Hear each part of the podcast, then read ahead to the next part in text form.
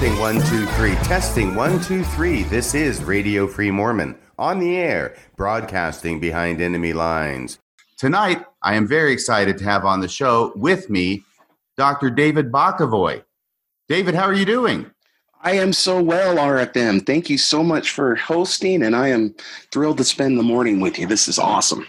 Well, thank you so much. By the way, I just want to let our listeners know how this came to be a couple, maybe three weeks ago now, you had reached out to me by way of private message on Facebook and suggested that we do an interview specifically related to the documentary hypothesis as it relates to the book of Abraham. Now, what on earth prompted you to reach out to me to do this interview? this is great. I, you know, I, uh, it's a great question because um, I used to do. Um, I used to blog regularly, and uh, was involved with a number of different podcasts. And I have not done anything along those lines for quite a while. Um, but uh, you know, I guess it was first listening to the um, the the podcast that you did with Brian Hauglid on the Book of Abraham, and then I spent well, all 15 hours or whatever the total amount ended up being with Dr. Ritner, listening to his podcast, and it just, I, I just, I just caught on fire again with my passion and interest for this subject. So, um, honestly, to um, you did such a fantastic job with all of that, and and got there was such a wonderful dialogue that was taking place as a result of it. I thought, would it be fun to jump in and and share how my background in terms of biblical studies pertains and relates to this topic that you've been addressing. Well, it was a thrill for me to have you reach out to me because although we have never communicated directly or indirectly before, well, I suppose maybe we did on a message board a number of years ago when I was under the name Consigliere and you were under the name Enuma Elish. Mm-hmm. Yep, this is true. We have a we actually do have a long history in that sense. We both were um, active apologists on the old fair um, board, even before it was Fair Mormon, right? Just the old fair boards, um, defending the faith and having conversations with critics, and but that was uh, that was right at the beginning of everything. And when you say at the beginning of everything, what do you mean?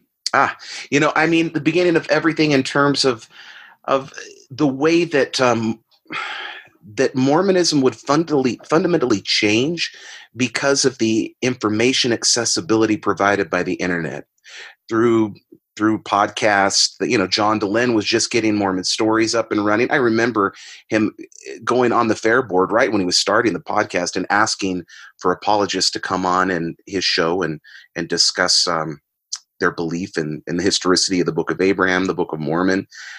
Um, so yeah you know it was just kind of at the beginning of how um, things would i think really change with the democratization of information that uh, social media pro- would provide.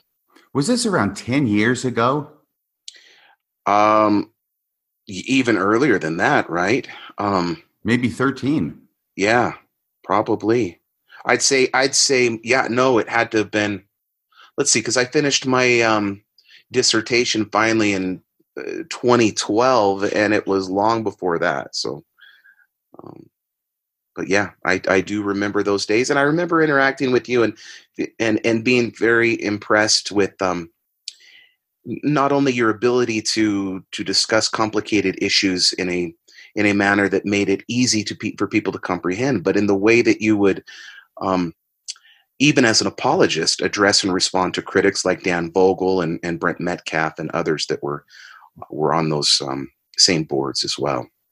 Those were those were a lot of fun times. I remember those. I do want to give my audience a chance to know a little bit about you. I think that probably the majority of them will know who you are and be familiar with you. But could you tell us a little bit about your story? I know that you are um, a scholar, specifically in Bible studies, and you've done a lot of study in regard to that. I've read a number of your articles. I even had a book that you co-authored with John Tvedtnes Mm-hmm. And I think that was called Testaments. Is that correct? That's correct. Um, links between the Hebrew Bible and the and the Book of Mormon. It was like a collection of mini essays, as I recall. Yes, yes, sure. Uh, so, um, I was uh, just very briefly. I was born and raised in um, San Diego, California area. I was um, born um, into a family that was very devout and active in the LDS faith. Um, I served a, an LDS mission um, in to Brazil. Uh, came back and um, followed my uh, girlfriend up to Utah because she was a student at BYU. We were married two months after I got home from my mission, and uh, I had had been a, a, terrible student in high school, so there was no way I was going to get into BYU or any other four year institution.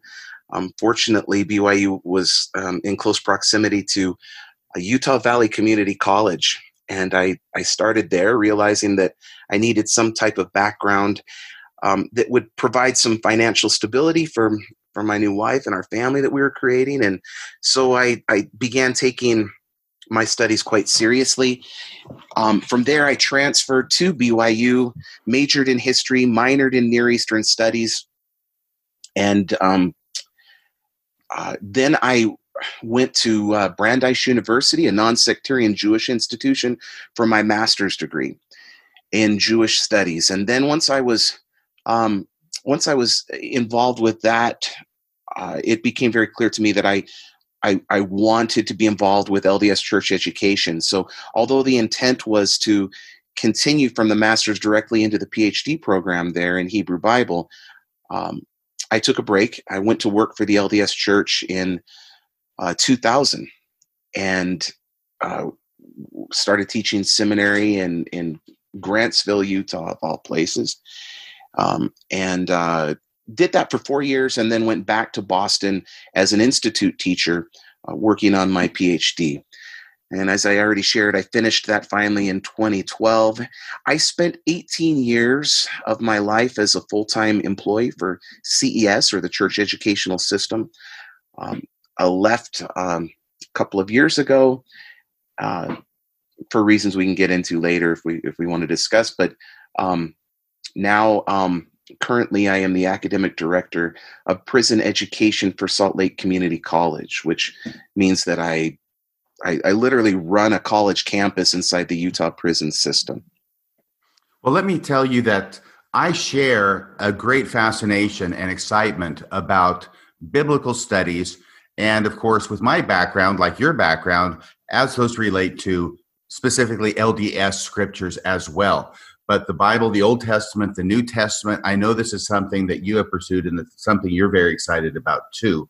Um, let me just share you share with you and the audience a story. I told this to you yesterday on the phone, but back in 1979, I just joined the church. I'm about ready to go on my mission to Japan at the end of 1979, and a fellow comes through town and he makes a presentation at the Stake Center on the Dead Sea Scrolls.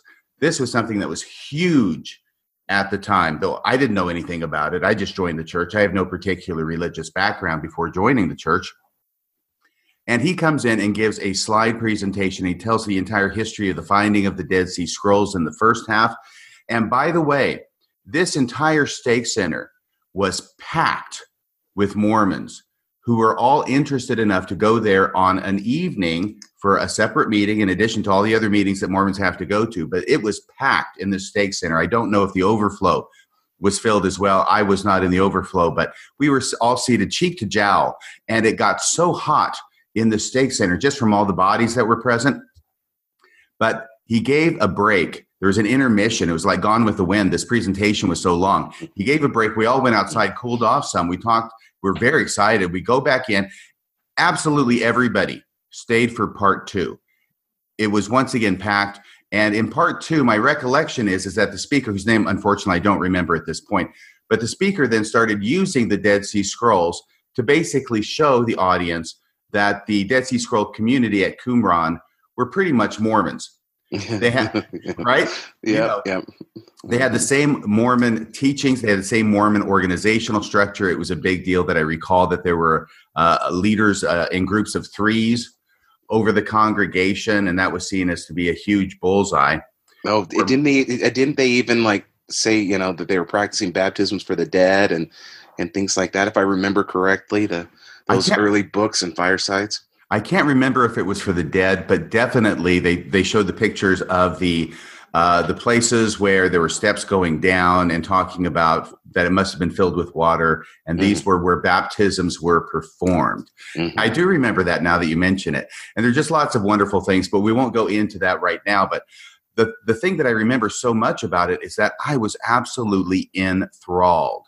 Nothing in high school had ever grabbed my attention like this subject did. And all I knew was I wanted to learn everything there was to know about it. Unfortunately, here I am out in Sumner, Washington. I'm really not very well connected or directed. And so I don't really pursue that. I mean, I am going on my mission as well, but it kind of lays dormant with me for a number of years until I get back into it when I'm in my 40s. But I absolutely found this subject fascinating. And I understand that you do too. And I'm wondering if you had a similar catalyzing experience in your past that led you in this direction. Oh, and I I I can connect so well with that um, that story that you shared, and I remember being influenced by similar firesides and books growing up. It's just kind of my personality, and and I think we're kindred in that sense. Is that when um, when I become passionate about something, it's I, I pursue it, you know, hundred percent. I I'm not a you know I, I, I in fact to the point that I usually am so focused and driven. Um, on things that um, I tend to burn people out around me. And it can be something as silly as, you know, Halloween decorations or barbecue. Um, but in my life, it certainly, um, I was just absolutely captured by biblical scholarship and um, ancient Near Eastern history. And, you know, that was really, um, you know, going to um, Brigham Young University, I began studying Hebrew because actually what took place, now that I think about it for a minute, is that um, I began at UVCC taking institute classes, and uh, at that stage, you know, I hate to admit it, I was I was a little bit of a, a, a cocky young returned missionary, and I um, had devoted myself at that point in line to to a lot of study. In fact, on my mission, RFM, I would get up early. I would work very hard, of course, as we would uh, all of us, and and I'd be exhausted by the end of the day, but I would still get up an extra hour and a half early than the mandated mandated time period in order to study what I wanted to study. And I felt justified. It's probably the one rule that I broke on my mission. I felt like if I did that, then I could read what I wanted to read. Now, what I wanted to read were, you know, the discourses of Brigham Young and teachings of the prophet Joseph Smith. And I read both in English and in Portuguese the uh, three-volume Doctrines of Salvation set. So, you know, I I became obsessed. In fact, I remember as much as I loved my mission, I kept thinking, I can't wait to get back home where I can spend all day long just studying the scriptures, studying Mormon history, and absorbing all of this information. I became so passionate about it. So by the time I got home from my mission, I felt pretty well versed in Mormon history and Mormon scripture and was a bit cocky. I took the Institute classes um, to help myself so that I could transfer to BYU, but I went in thinking, uh, you know, it's going to be like a Sunday school experience. Probably won't get much from these instructors that I haven't received already from books and articles. Um, but I had an institute teacher who knew some biblical Hebrew, and he began writing some Hebrew words up on the on the blackboard at the time, and and uh, showing how that connected to the scriptures. And I was blown away, and I thought I must learn this language. I must learn it. And so that's what I did when I transferred to BYU. I, I began taking biblical Hebrew, and I even took um, Ugaritic, which is an ancient Semitic um, quote unquote Canaanite language while I was at Brigham Young University. And, and from there, it, of course, um, just um, exploded in terms of my desire to study ancient languages. I'm a Semiticist, so I had the opportunity to study Akkadian, which is the language of ancient Babylon and Assyria. I did four years of that as a graduate student, and um, I do all the ancient Semitic languages now at this point. At some point, you decided that you wanted to teach for the church educational system. Is that correct? Yes. Yeah. In fact, that actually happened pretty early on in my life. In fact, even as a missionary, I thought I started thinking because I was so um, devoted towards um, scripture study and towards um, Mormon history, and it felt like I was a, a good teacher. That that would be a, a, a, that would be the course that I should pursue. So what happened is that I, I went in planning to do that, and and you know, I started taking the classes at Brigham Young University that prepare you for that career. And the first class that, at least at the time, that you would sit in, I remember the the instructor would actually break down the numbers and he would um, talk about all of the in-service programs that are operative throughout the United States, up at the U of U, at um, you know, obviously Brigham Young University, and how many people begin the process of of studying to become a seminary teacher for the church. And then at the end, he said, okay, out of all of these thousands of people or whatever, we end up hiring each year about 30, you know, is the number. So, and he literally said at this point, he said, so what this means for you is that it doesn't matter what your patriarchal blessing says about working with the youth and teaching seminary. That can be fulfilled in a lot of different ways. What this means is it's probably not going to happen for you in your life, so have a backup plan. And uh, I took that to heart, and my backup plan was graduate school at, at Brandeis University. And then once I was accepted, um, I ultimately decided to take that course uh, with the idea of getting the master's degree and the and the PhD, and then um, probably returning to BYU at some point. David, if you could tell the audience a little bit about Brandeis University, because I know that you are not one to blow your own horn, but Brandeis University is a big deal, isn't it? You know, it it is a big deal, and I'm I'm very proud of the fact that I was um, able to study there with such incredible um, instructors and developed um, wonderful relationships with some other students uh, that um, have gone on to make quite the contribution to biblical studies. It's a it's an institution that was founded actually in 1948 which means that for the East Coast, that's a, a relatively new school. Um, but it is a non-sectarian Jewish institution, and what I what I tell people that basically means it's not the BYU of Judaism. Um, it was founded at a time when, unfortunately, there was still a lot of anti-Semitism in the United States, and that kept Jewish students from being accepted to Ivy League programs.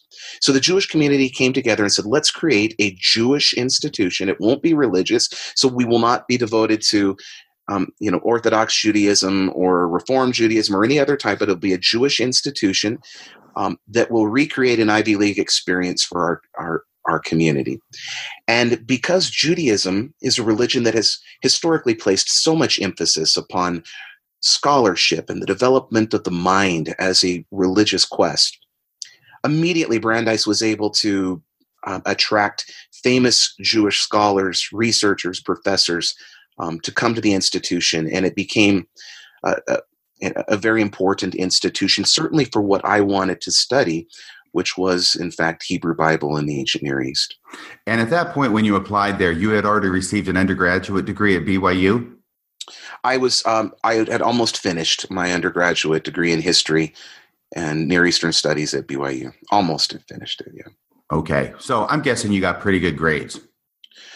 Yeah, I did. I did well. I did. I did well, which is surprising because I said I barely graduated from high school, but you know, it was really this. Um, that's one of the reasons I'm so grateful for the LDS mission is that I it, it taught me how to study. It I, I learned how to communicate more effectively, and I it, it certainly helped me to mature to an extent that I could I could pursue education and, and follow the career that I did. Did you receive any advice from people or professors at BYU regarding the advisability of your going to study at Brandeis? Absolutely. In fact, um, I the first counsel that I was given was from um, one of my Hebrew professors, and I'd already accepted the offer at Brandeis when he approached me and said, "David, I think you should avoid going to Brandeis. And I, at that stage, RFM, I'm like, well, it's a little late in the game now at this point. Um, but uh, he then followed that up and with the statement that you will be studying with an excommunicated Mormon. Uh, and he is the only non Jewish professor that they've ever hired for their Near Eastern and Judaic Studies department. Um, now, he said he will not be unkind to you. He's a very kind person, but uh, it's a, clearly a reflection of how critical Brandeis is in their approach to the Bible that they would hire this this man. And um, as a believer, you will not feel comfortable in that type of environment. And I was taken back a little bit about aback by that statement, but um, you know, and I already knew that um, you know the professor that he was referring to, David Wright, and I'd I'd read a little bit of uh, about him and, and, was familiar a little bit with his scholarship.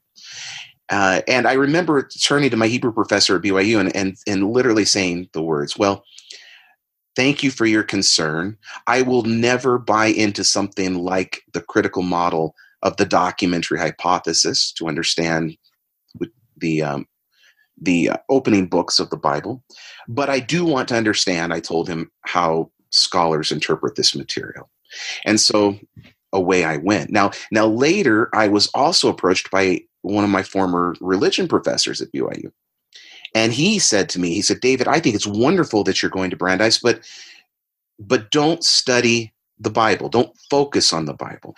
Choose something on the side of Near Eastern studies to to have as your academic focus. Do comparative Semitics or focus on um, Akkadian or become an Assyriologist. Do do something along those lines. He said because we've never had a member of the church pass through a critical biblical studies program and come out with his or her testimony intact. And I dismissed that as well because I was, was very devout, but um, I wanted to focus on the Bible. It's what I it was where my passion lay. So um, that was the counsel that was provided, and I obviously ignored it. Well, you had been accepted. I mean, it does sound like getting accepted to Harvard or Yale or Stanford or some other incredibly prestigious university, and then having people say, you know, you really shouldn't go there.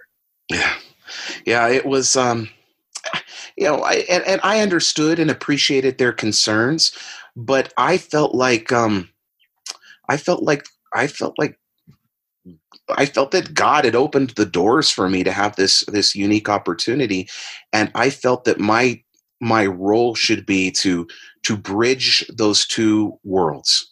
Um, you know, we we talked about a, a, minute ago how this was kind of at the beginning of things in terms of social media and uh, the explosion of information that would be accessible to people. And I thought, well, my job is to go in and, and show that you actually can study these things, understand them, and still be a devout believer. I felt like I my responsibility, you know, based upon the doors that had been opened, was to not only show that, but to, you know, not that I would have all the answers, but that I could help people that were um, encountering those types of um, arguments retain their their spiritual and religious convictions of, of Mormonism. So, I, I, I certainly felt like it was something that I was supposed to do, and that you know was was my path that God had chosen. Well, let me jump ahead a little bit because I think you were right about one thing and maybe wrong about another, as we've discussed. But you did go through Brandeis. You did graduate from Brandeis. And what degree did you have when you graduated there? So first, I did the master's degree in um, Jewish studies, and um, and then I went back four years later for the doctorate in Hebrew Bible and the Ancient Near East. So jumping ahead, you actually did graduate, I think, both times from Brandeis University and still had your testimony, correct?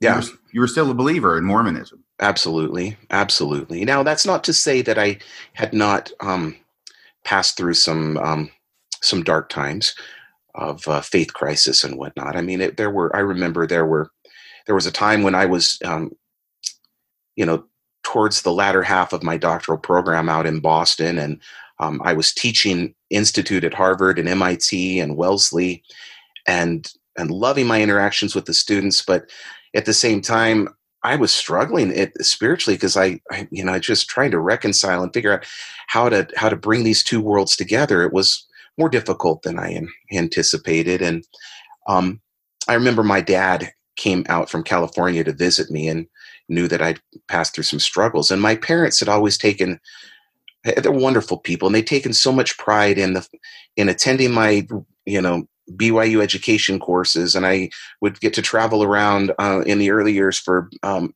the church's know your religion program and sometimes go to California and they, they would come and they, they'd sit and they'd watch and experience a lot of pride as parents to to see what I was doing with with my degrees and and whatnot and um so he was concerned, and I, he came out to to see me, and he said, um, he said, he said, David, I understand. We we had this really beautiful conversation in the car as we were driving in in Boston and downtown, and I he said, I understand. I believe what you're going through. For so many years, you felt that you could, through your education and scholarship, prove that the church is true, and now you can't do that, and that's got to be very difficult for you. And I was very open to him, and I said, Oh, Dad, I I wish that was the challenge that I'm facing. It's that my scholarship proves that it's not true, at least not in the way that I had have, have always assumed, and that's much more difficult to to to handle and to address. And uh, he, my dad is a convert. In fact, you share a very similar background. My dad's an attorney and a convert to the church, and and a, a very open minded man, a very kind, loving gentleman. And and he just sat there for a minute and said, "You're right. That is much more complicated than I than I realized." And what I hear you saying, correct me if I'm wrong, is that what you'd come to realize is that maybe what Richard Bushman would call the dominant narrative. Yes. not true. Yes.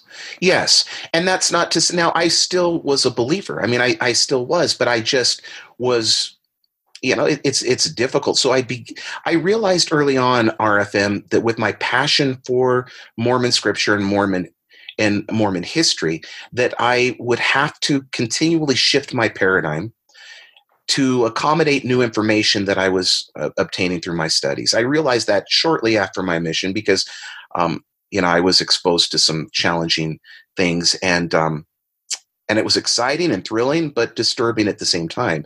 So I felt, so I'd, I'd, I'd been doing that my entire adult life. And so it was, although challenging, you know, I, I, I still was absolutely committed to the church and, and to a belief. I just needed to find a way that I could reconcile it. And that's in part why I wrote um, Authoring the Old Testament, because it was a reflection of how I had made that critical scholarship work with my devotion to Mormonism. I want you to know that I have at least the first volume in that, what I believe is a three volume series. I read it in 2016. I marked it up. I loved it. I went back and reread some of the parts in it, especially relating to the book of Abraham, which we'll get to in the subsequent part of this interview. But yes, I can see exactly what you're talking about and writing how you manage to reconcile things for yourself. And this is definitely not dominant narrative stuff. Yeah, yeah. It, you know, and it, it's uh, so uh, and and and I, you know, it's no secret that um, I'm no longer a um, active participant in the LDS Church. Um, I left CES, and I, I, I can't imagine ever returning to church other than to support loved ones and family members um, when they might be there. And um, so, uh, you know, it's, I'm, I can't remember where I was going with this, but it, my point being is that, um, yeah, it, it, it has been a, a journey for me. I can, but I'm still, despite the fact of where I am as someone who no longer believes in an interventionist God and I, I don't believe in an afterlife. My goal is uh, spiritually is to try and make heaven on earth for humanity and my family um, at the in the present and in the moment. But um, that having been said, I am still contacted by former students and and even family members who have questions once in a while and and want to understand how they can accept critical scholarship but still rationally hold a belief in Mormonism. And I'm happy to have that dialogue with them and and I, my point being is I'm not everybody's on their own journey spiritually and I'm where I'm at now at this stage and happy. But um, my goal is to is to help others along the way wherever they might be. And so um, I, I, think that's important to state for our audience just they understand where I'm at. I'm I'm not one to disparage religion in any form. In fact I um, once in a while will assign myself to teach um, in the prison a world religions course where we'll explore Christianity and Judaism and Buddhism and Hinduism, and you know, I and, and find the beauty that is in, within those various faiths and traditions. And I, I still feel there's beauty in Mormonism, and it certainly helps a lot of people live happy lives, and I think that's great. I don't want to get too far ahead in our conversation, but is it fair to say that it was not your academic studies and biblical studies that ended up actually leading leading you out of Mormonism. Oh, that's absolutely true. Um, that's hundred percent. Now, what what why I'm so grateful for my biblical studies, um, uh, you know that um, that I that I that I pursued is that they gave me the tools to be able to critically assess religious text and even statements that were coming from religious leaders in the church in and to be able to handle it and process in a way that I felt um, comfortable in in in having a disagreement or a difference of opinion on. And so my critical studies gave me the tools necessary to be able to to to handle um, that challenge, but they were not what what what led me in the direction.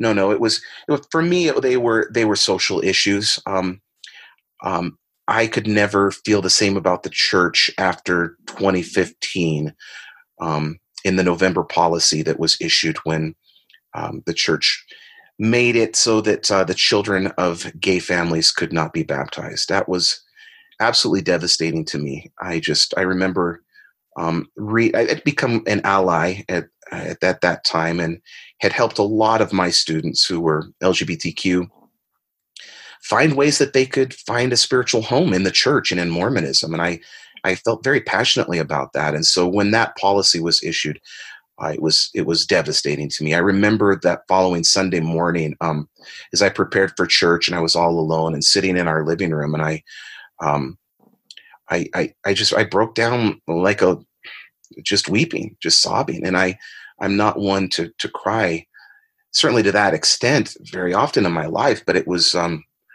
it was just so painful to me that um, the church would go in that direction. And I immediately approached my administrators in church education and I said, I got to put this in language that you understand. Um, I know with every fiber of my being that this policy is wrong, that it's not of God.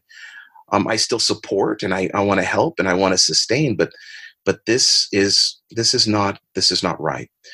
And they appreciated the honesty, but then they were left with, well, what do we do with you now? And I said, I don't know. And so, you know, in their in their defense, I, I, those those men that I interacted with were very kind and tried to to help me process that in in a way that so I could keep my job, which I wanted to do, but at the time, so it it was a very difficult period for them and and, and for me and for my family. It was uh, uh shortly after that that my one of my children came out, my daughter came out. Uh, to us as a result of that. It was after the 2015 policy, and that really, she, she told me that my um, openness and how painful this was for me um, gave her the courage to to come out and, and to to her to us as a family and to the world as as a as a as a gay person and um, now um, in I have um, four children. Um, two of my children are gay, and um, one of them is with a transgender partner. So we have um, a lot of beautiful diversity in our in our family, and I I wouldn't want it any other way. It's a it's a wonderful thing. But that um, that was a big issue for me, and I'd always been, to be quite frank, I'd been more disturbed by um, those issues with the church, and um, of course our our treatment of African Americans historically. Um, you know, and um, also with um, the way that women are, are and treated as second class citizens um, institutionally. And so these were they were social issues for me, and um, I had found ways of just making critical scholarship work as as authoring the Old Testament illustrates.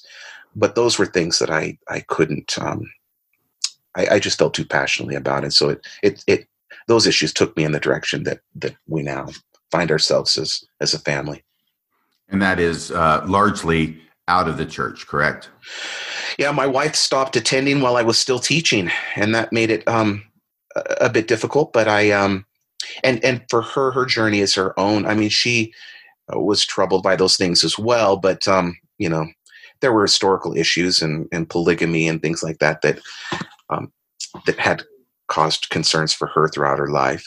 So um, she stopped attending and that made my relationship I, I, fully supported that but i it made my relationship with ces complicated for a little while um, and now uh, my oldest daughter is a returned missionary and I have two grandchildren, thanks to her, and and she is very active in the LDS Church, and we love her and support that. And um, but my other three children are, are are completely outside of the church.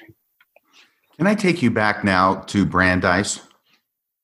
Sure, let's do it. You've just been accepted to Brandeis University. By the way, I led into this by saying you were right about one thing that you would keep your testimony in spite of Brandeis, although I oh, understand good. it had to be uh, adapted mm-hmm. to what you were learning. But you, you yeah. were still a faithful and believing Mormon out of mm-hmm. Brandeis as you were before Brandeis. But you had also vowed to one of your professors that you would never mm. accept or believe or buy into the critical biblical method or the documentary hypothesis.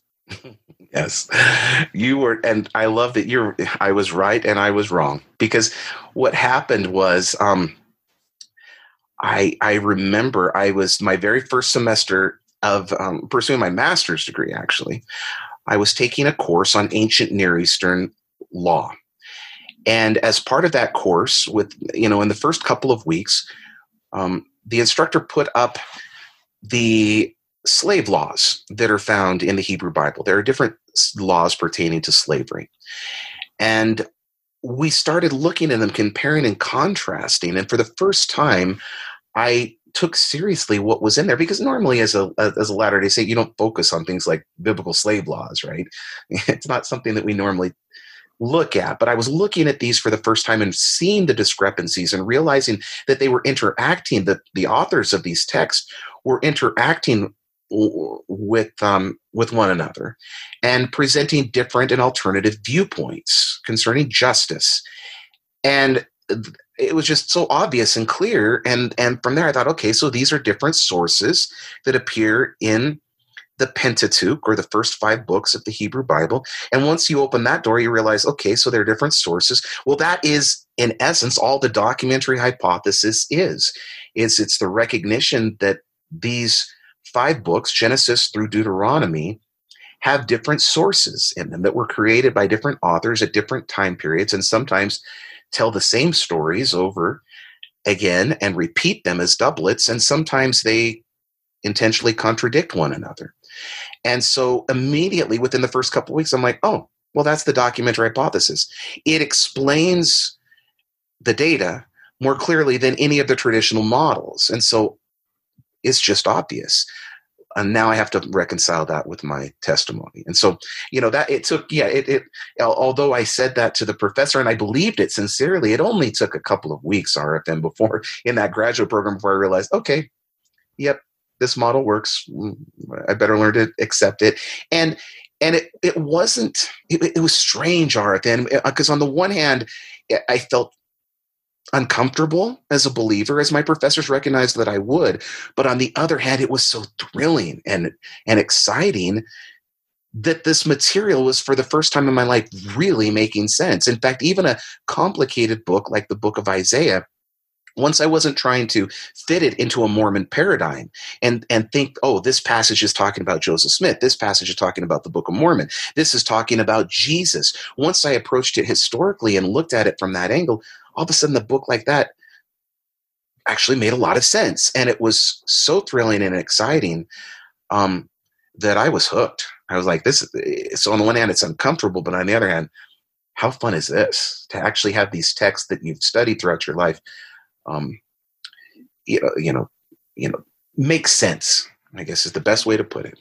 Right. Prior to the documentary hypothesis and your critical studies in the Bible, Isaiah really was a sealed book. Yeah. Oh, it is, and it is, and it remains so for most Latter Day Saints, right? Because you you will pick out a, a verse that um, and say, okay, this is about Jesus, but then you look at the context around it, and you're like, wow, he's talking about historical events and armies and Hezekiah and you know how is and, and all of a sudden Jesus right here and it, it just it doesn't work. But then when you approach it from a critical angle and then you start to see the development of the sources even in Isaiah and and how they reflect historical time periods it's it's it's not a sealed book any longer and that's that was really exciting for me and it's it's why I continued doing what I what I did despite the fact that it was also challenging. Right. And I mentioned a sealed book somewhat ironically in relation to Isaiah because, of course, Isaiah chapter 29, mm-hmm. talking about a sealed book. Yeah. That yeah. he that is unlearned can mm-hmm. read, but the learned cannot because it is sealed, right? Yeah. Can you just say a little bit about critical uh, theory? Because I know a lot of people, when they hear the word critical, they think that the whole goal is to criticize the Bible. Excellent. That is absolutely correct. And um, that is it, correct in the assumption, but it is it, but it is an incorrect understanding. Indeed, Critis, critical does not mean to criticize. It means to approach objectively. It means to try to interpret the Bible um, free of any contemporary religious, political, or social agenda, and instead uncover the authorial intent and how that text would have functioned and been in ancient times and how an ancient audience would have read it based upon the evidence that we can obtain historically, textually, and archaeologically. So it does not mean to criticize or critique, it means to read objectively. Now, you're at Brandeis University. You do actually end up studying under David P. Wright, correct? Yes. And he is the excommunicated Mormon that you were warned about. He was, indeed. Can you tell the audience a little bit about David P. Wright's background? You don't have to go into huge detail, but I know that I had, well, frankly, I had the barest exposure to David P. Wright as a member of the church. I'm still a member of the church, but back in my more apologetic days, I know that he had written some articles uh, d- using his tools, the tools that he learned, same tools that you learned that he taught you uh, looking at uh, texts like um, I think it was Alma chapter 13 mm-hmm. and comparing it, yes, and comparing it with mm-hmm. Hebrews 7 mm-hmm. and showing the dependencies and the relationships between the two. And he ended up getting in hot water with the LDS Church because of his publication, such as that. Is that right? That's correct. Um, he. Uh he did his graduate uh, study at uh, UC Berkeley and studied with Jacob Milgrom, a very famous um, Hebrew Bible scholar who focuses a lot on Leviticus and ritual. And that inspired um, David Wright to, to, to study those topics as, as well and become one of the foremost experts uh, in the world on those topics as they pertain to the Hebrew Bible. Um, he began recognizing through his critical studies that um, that the traditional understanding of Mormon scripture that he held was not true, and it was very painful for him as a graduate student. Uh, he had gone into his studies wanting to become another Hugh Nibley, and he recognized that um, that probably wouldn't happen as a result, and that was difficult, I know, for him. Um, but upon graduation, he went, despite his devotion to critical studies, went to teach at Brigham Young University, which is shocking to some people. Um, but um, given how he felt, but at the time, this was when Jeffrey R. Holland was the president of, of, BYU, and he had made his famous statement that he wanted BYU to become the Harvard of the West. And so David still loved his community and felt connected and wanted to be a part of that still. And so off he went to BYU where he was eventually fired, not because of anything that he taught in his classes, but because in personal conversations he had um, questioned um, the ability of prophets to foretell the future. Um, he had que- he didn't believe in in a universal flood. I mean, really basic things, unfortunately, and so he was let go. Um, and uh, it ended up being a, a, good thing for him because, as I mentioned, he was picked up by Brandeis University and um, has continued his scholarship and and contributions to the field in an extraordinary way.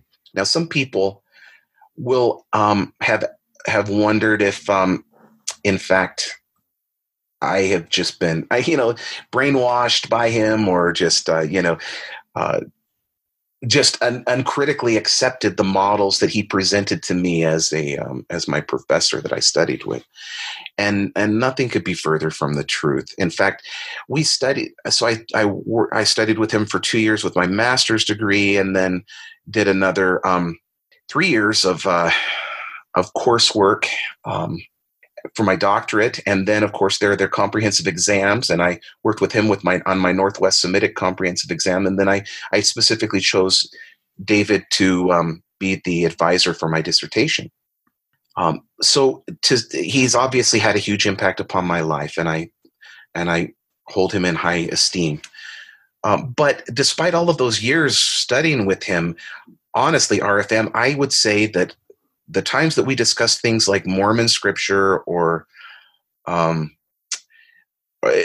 I could I could probably um, you know count on one hand. And that we're talking three or four times in all of those years because it just um, was not our specific focus. I was there to study the critical models on the hebrew bible and to learn languages and skills that he offered. And and we developed a friendship. And there were times when we had those discussions but they were very rare um, I certainly didn't just buy into the same models that he held and espoused or that my other professors had. But what happens is that almost everyone who goes into biblical studies, regardless of what background they're coming from, they come from a traditional conservative believing background, whether that's Mormon or evangelical or even Jewish. Um, but when you sit down and start to run the data and you you see it and you you just inevitably recognize that it is the critical models make greater sense of the evidence and it ends up affecting the people that study there, which is why the advice that I was given by those professors at BYU is not unique. It's actually the standard um, that has been used for many years in conservative evangelical seminaries, for example. Um, evangelical scholars will go through and they will study uh, the history of scholarship and they'll focus on that, or they'll focus on Semitic languages, and then they return to their respective uh, faith communities and are hired and present themselves as Bible scholars when they have never had to engage these issues carefully and critically. And uh, that's that way they escape it, and that's why you'll see some very smart, very gifted scholars of Egyptology or Assyriology or, or you know, ver- various topics um, that still espouse traditional conservative viewpoints at um, not only BYU but um, evangelical seminaries as well. Well, it seems to me such a huge missed opportunity with David P. Wright, as you mentioned, the only non Jewish professor. Is it of a certain subject at Brandeis or the only non Jewish professor at all? Oh, the only non Jewish professor in uh, the Near Eastern Studies program, the um, Jewish and Bible studies program that was offered there. I mean, and, and that was at the time. I, I haven't kept up on things, but um, yeah, it's quite the honor for him. Yes, he's a huge deal. Yeah, absolutely. And, Brick, and Brigham Young could have, they had him. They could still have him. They could. I'm, it's, uh, but, um, you know, I, I, BYU does not, I'll, I'll just say this. They, they but they they don't want those those sorts of ideas presented to students they don't want professors writing and publishing on critical viewpoints and perspectives. The purpose of the institution is to um, educate latter day saint youth and to um, give them skills but also help them stay squarely in orthodoxy and in the faith. So it just it just never would have worked out for him. Yes, there's this um, quote that you mentioned from Elder Holland some time ago when he was the president of BYU that he wants BYU to become the Harvard of the West, not mm-hmm. the Brandeis of the West, the Harvard of the West. Yeah. But yeah. Um, but either he changed or he's expressing a different side of that. When I think it was just last year at a presentation that he made, I think it was at the Neal A. Maxwell Institute uh, some kind of gathering where he was talking to the different scholars, and he made it very clear to them that if the time came when they had to choose between their scholarly pursuits and defending the church, first off, he anticipated that that time could come for a lot of the scholars in religion. But if that time came, they needed to go with plan B and defend the church, even if it contradicted their studies as a scholar. Do you remember that presentation he made? Um, I I don't I don't know that I do. I when was when was this? I think it was just last year. Mm. Yeah, I I don't I don't I don't pay too much attention these days as to what's happening in the institutional church, but um, you know, it doesn't surprise me. Fair enough. Now, I want to keep going back because I know we keep getting ahead, but that's fine because we're going down a lot of important paths. But back at Brandeis, now you're studied under uh, David P. Wright, an excommunicated Mormon, and but you still want to do what it was that David P. Wright wanted to do, which was to teach at BYU, correct? Absolutely, absolutely. And at the and at the time, can you also explain to the audience because you said you're teaching at the institute buildings at these different prestigious universities? Did you say Harvard and uh, MIT Wesleyan?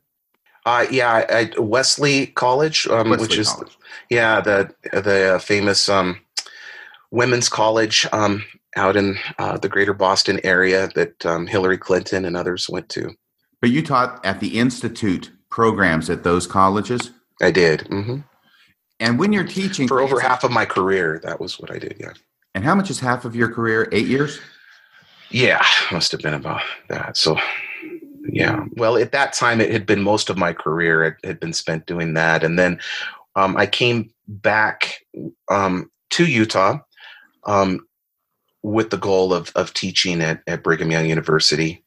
Um, David, can you back up for just a second? Sure. Because you had explained something to me yesterday on the phone that I was not completely cognizant of. But that's the relationship between Institute and BYU professors all being under the same umbrella of the CES or the Church Educational System. Oh, good. Yeah, I think this is very important because when I tell my story and share it with some people, um, and they're not familiar with the structure of church education, um, in, in, in within Mormonism, they'll express sometimes some shock that I uh, would consider after you know studying with this famous excommunicated Mormon and doing critical Bible scholarship that I would think that I could ever find a home at Brigham Young University given that background. Um, but Brigham Young University is uh, technically part of CES or Church Educational System in the Church of Jesus Christ of Latter day Saints. So CES is the big umbrella under which there are two divisions. You have the Brigham Young University schools and you have seminaries and institutes. So BYU is simply the more academic branch of CES. And I was already employed by CES. Literally, what I was hoping to do was simply move into the more academic side of of employment given my background so that I could have uh, support to do my scholarship and publications that I wanted to pursue and attend academic conferences and things like that. So I, I think that's important to know. Yeah. I cannot help but note there's this issue that's going on, at least in my mind, that you are actually studying with an individual, David P. Wright, who was a professor at BYU and then was let go because of just uttering his non orthodox beliefs, not in class, but just other people at BYU. And yet you felt that you would be able to find a home at BYU to pursue your scholarship after studying with David P. Wright. Did you ever wrestle with that dichotomy? Uh, no, because I felt that um, I felt that everything had changed, that the church had evolved from that time period, and that we were I mean, naively so, but I, I, I still believed that that was the case. And I believed that it had to be the case because of the information accessibility that the internet would provide members. And so there would need to be um, individuals who could handle and address those topics and, and say, I still believe. And here are some ways that you might want to consider looking at the matter. So that's um, that's how that's how I felt, and at the time, and and I, as I mentioned, I I felt like God Himself had opened up the doors. I mean, I I had by the time I went back from my PhD, I had four children, um, and we're moving to the Boston area, which is incredibly expensive. Um, and uh, we're living and we're renting a, a, a, small little home with one tiny little bathroom with four children my wife myself and we have it, it's such, a tiny little bathroom we couldn't even take a bath in in the bathtub it was so small and but we're able to make it work so that um, so that um, I could have those opportunities because that my wife supported me and we just both felt like this was what the Lord wanted us and our family to do. So here's what I'm envisioning. As I listen to you talk, you're an individual who has a passion about the gospel. You went on a mission. You got married, presumably in the temple, two months after you got back from your mission. You have children like you're supposed to. It is very interesting, the very Mormon way you said that is that we have all these children, so I guess I better do something to get a job so I can finance these kids that I already have, right? Yeah, exactly. oh yeah, you know, I mean, I was uh, I grew up in the in the as a kid in the '70s, right? And you know, Spencer W. Kimball and all those ideas. And when you're as committed and devout as as as, as you and I both were, you're not going to put off having children. That brings the spirit children down to your home. Absolutely. And then you have this passion for teaching, you have this passion for the gospel. You go to this prep course or whatever it is where they say we get millions of people who are applying for this, but doesn't make a difference what it says in your patriarchal blessing. We only accept a very limited number. And I'm sure that's even a smaller number for actually professorships at BYU.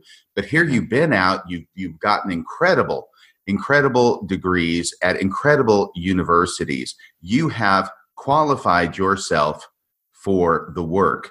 To paraphrase section four from the Doctrine and Covenants, you have totally qualified yourself to be head and shoulders above pretty much anybody else who's applying at BYU. So, why wouldn't they want you? And also, you've got this whole attitude is this is the information that's becoming available. I've immersed myself in it. I have learned it. I've been through some rocky times, some dark times of the soul, but I've made peace with it.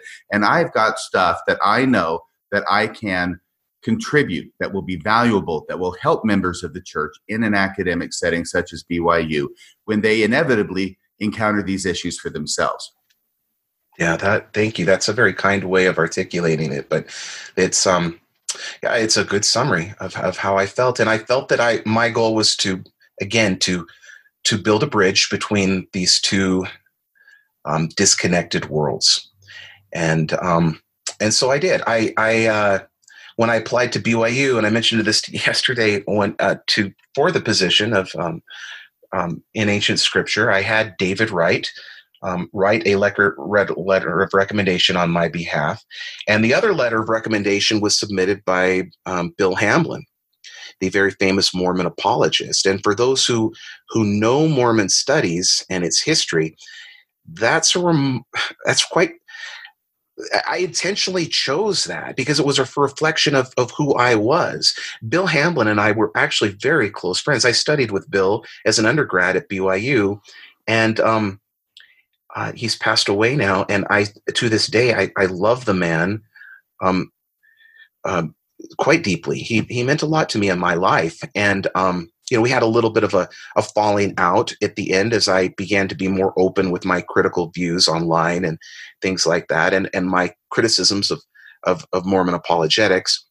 But um, you know, I always still very much loved the man, and and he wrote that letter of recommendation together with David Wright. And again, going back to what I was saying, those who understand the history of that will recognize how extraordinary that was, because Bill Hamblin and David Wright um, argued back and forth in print in Sunstone about the legitimacy of historical criticism and how one could reconcile that perhaps with Mormon scripture.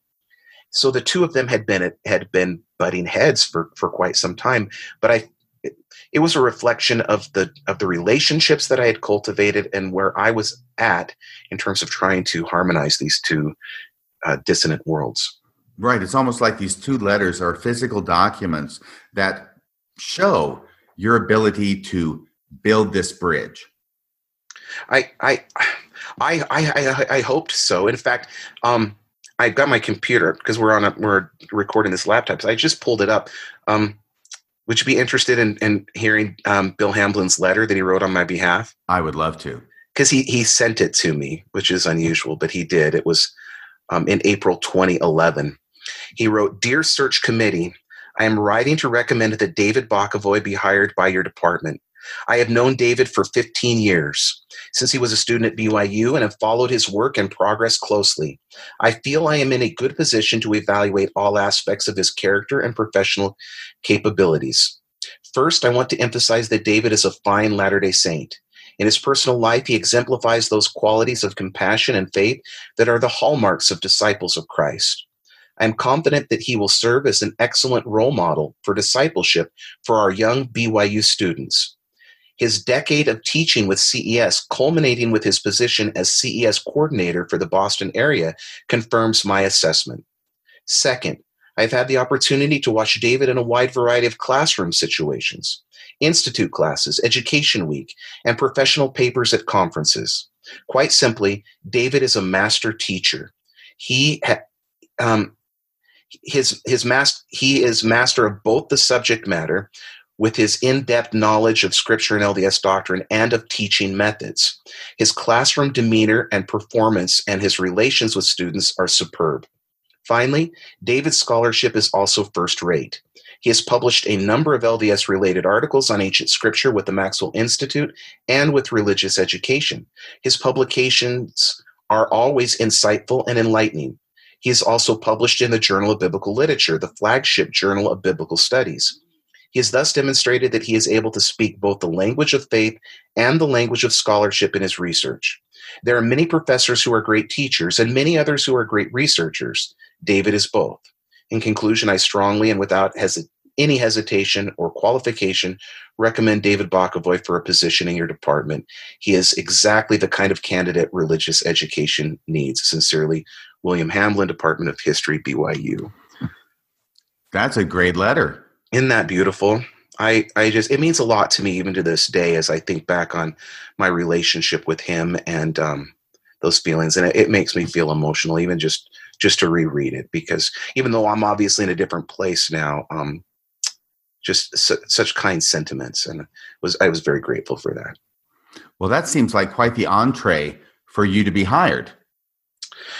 Um, yeah, I, I certainly felt so. I felt like it was just a done deal because um, traditionally, because BYU is under the umbrella of CES, um, when institute teachers um, actually pursue a doctorate, regardless of what topic it might be, they are almost immediately picked up by um, BYU and brought into um, either ancient scripture or the church history and doctrine department to to teach. So I felt like, yeah, with um, you know, I taught at BYU for two years, and my um, student evaluations were were above the departmental average, which was already quite high. And um, given the scholarship and, and things that I had pursued, I, I did feel like it was just inevitable. So when that did not happen, um, it was it was devastating to me to to beyond words. It was as if somebody in my life had had passed away or died. David, so you're you're teaching at BYU for two years before you apply for the professorship. Yes. Okay, that was one thing I didn't quite understand. Yes. So you've already got two years under your belt. You've got these great reviews. You've got the letter from Bill Hamblin, mm-hmm. um, and then it doesn't happen. Can you tell yeah. the audience about that? Well, um, what happened was that, uh, yeah, I was, uh, um, I was, uh, you know, I was approached uh, first by uh, Kerry Muhlestein at the time. Um, and asked to come into his office and have a conversation with him. And um, he wanted to know about my feelings regarding the book of Abraham, the book of Isaiah, and Bible scholarship. And he had some concerns um, regarding my approach to these matters. And um, he, I can't remember if he was like the assistant to the dean. I think he was at that time or something. But anyway, held an administrative position. So the fact that he had some concerns um, was my first sign of perhaps maybe things aren't going the way that I thought. And um, you know, it was it was kind. He was he was very kind to me. I don't mean to disparage the man at all, but it was it was very kind, and it's his responsibility and stewardship to to address those concerns if if they are there. So I I um I didn't begrudge him for that. It was a little bit frustrating to me because on a personal note because actually I had been with CES longer than Kerry had. Um, in fact, I had when Kerry was a brand new professor at BYU, I was out at Teaching Institute at already for in the Boston area, and I remember bringing him in to talk with John Gee once to our institute students there in the Boston area on a fireside on the Book of Abraham, and and afterwards, um, Kerry approached me and asked if I could, you know, sign some documents about what he had done so that he could show that to his to the ancient scripture program to you know, as he would try to advance through the ranks of that. And I was happy to do so. So I was a bit frustrated because I'm thinking, you know, this isn't right because I've been in church education all of these years, longer than Kerry and many of the other instructors that were there in ancient scripture. And I'd never had anyone who had attended my courses question my orthodoxy or anything that I'd presented in a classroom setting. And so to have that all of a sudden start to be raised as a concern, I, I was surprised, honestly, and, and, when that happened. But ultimately, that led to um, an orthodoxy hearing where I sat down with um, members from the Department of Ancient Scripture, and one by one, they asked me questions regarding my scholarship, my faith, and um, you know my my relationship with David Wright and how my views maybe were similar or different from his in order to determine if I could be at BYU. And um, I thought it went very well, but I later learned afterwards that um, uh, the search committee did not even put my name up for consideration for a vote by the faculty um, because of concerns that they had. Uh, so I wasn't even given a chance um, to be presented for a vote. And that was difficult. Can you tell me a little bit more about what happened during this orthodoxy hearing? What were their main concerns specifically? Well, I mean, one of them, you know, and and Kerry was concerned at the time because I had, um, ex, you know, certainly expressed my conviction that um, that uh, the so-called catalyst theory for the Book of Abraham um, was a very logical way for a Latter day Saint to approach um, the book, given the evidence. And he was concerned about that because at the time he was very much um, a proponent of the missing scroll theory. And um, so there was that that was raised. Um, and, uh, you know, I, uh, I remember um, I was asked the question um, by one of uh, uh, the one of the professors who I uh, considered to be a friend, and I had a very open relationship with. And in front of the whole group, he really caught me off guard, and he said, "David, um, if I Google your name and I um, and Joseph Smith, the first link that comes up is you making the statement on a message board that Joseph Smith could be both pious fraud and, and prophet. Could you explain that dichotomy? Because that doesn't make sense to me." And I was very taken aback by that because of our friendship. And I thought, you know, I wouldn't do that to someone. I, I, I, just wouldn't. If I had a relationship with someone and I had that concern or any other, I would approach that friend first and say, "Can you help me understand this?" Before presenting it to a whole group in a in a in a meeting such as that. And and given our, our friendship, I was very taken aback. And I and I my response to that was, "Well, I'm not sure exactly what you're talking about, but um, I had many conversations with Dan Vogel, and that's the language that Dan uses. And I could see myself saying, even if you're correct, Dan, that Joseph Smith was a pious fraud, I would still believe in his prophetic role. And um, and then one of the instructors interrupted, and she, a female, said, um, "Well, David, isn't that what do you what isn't that concerning? Because what will happen if one of your students googles and finds that and they find their their their instructor um, making that statement and interacting with dan vogel's scholarship in that way aren't you afraid that you may cause students to lose their testimony or their faith? And i responded to that. I remember i said i said absolutely not. What that will show is that their their professor is intimately aware of the critical theories regarding Joseph Smith, and yet he still believes. And that to me would be nothing but a positive thing. On top of that, it will show that student that he or she does not need to fear engaging critical studies and models regarding scripture, regarding Joseph Smith, and, and not be afraid of those things. That it's something that they can learn about and still stay um, squarely within within the LDS Church. And that was my response to that. There was also a question that I recall. Um, one of the instructors asked me the question Do you believe that God wants you to be at BYU? I mean, how do you answer a question like that, RFM? You know, you're an attorney, right? I mean, if I say yes, right, then it, it's like a Jesus trap question, right? Right. If you, you know, if you say, "Oh yes, God wants me to be here," then you're arrogant and like you know what uh, uh, i mean uh, what a terrible thing to say is oh god has ordained me to be at brigham young university and to teach here. But if you say no you're applying to a religious institution that feels very um, passionate about following god's will. So you know you're damned if you do damned if you don't. I'm like what a terrible question to ask somebody. I didn't say that verbalize that but in my mind i'm thinking that. And and my response at the time was you know i I don't pretend to to have direct access to the heavenly mind. I don't I'm not going to speak for God and what he does or does not want to do. All I can state is that I believe God opened the doors for me to pursue this critical studies path so that I could help. And if I'm going to do that, I have to be at BYU. Um, because no one is going to hire a biblical studies scholar um, to come and you know publish things about the Book of Mormon or you know analyzing it through the lens of of um, of ancient scholarship or what it might be and things that I would like to do and contribute. So if I'm thinking it from that angle, then I will say yes, I believe I I should be here, and that that was basically my answer. Were you getting any kind of feel from the uh, people who were asking you these questions as to how they were taking your answers? You know, honestly, I felt like uh, they were good answers, and that they um, and that I I felt like I felt like I left feeling like the situation had been resolved to the point that I when I I learned and was told by a friend that um, they wouldn't even submit my name for the faculty to vote on as a possibility to be hired. I was not only upset, but, but I, I was I was shocked.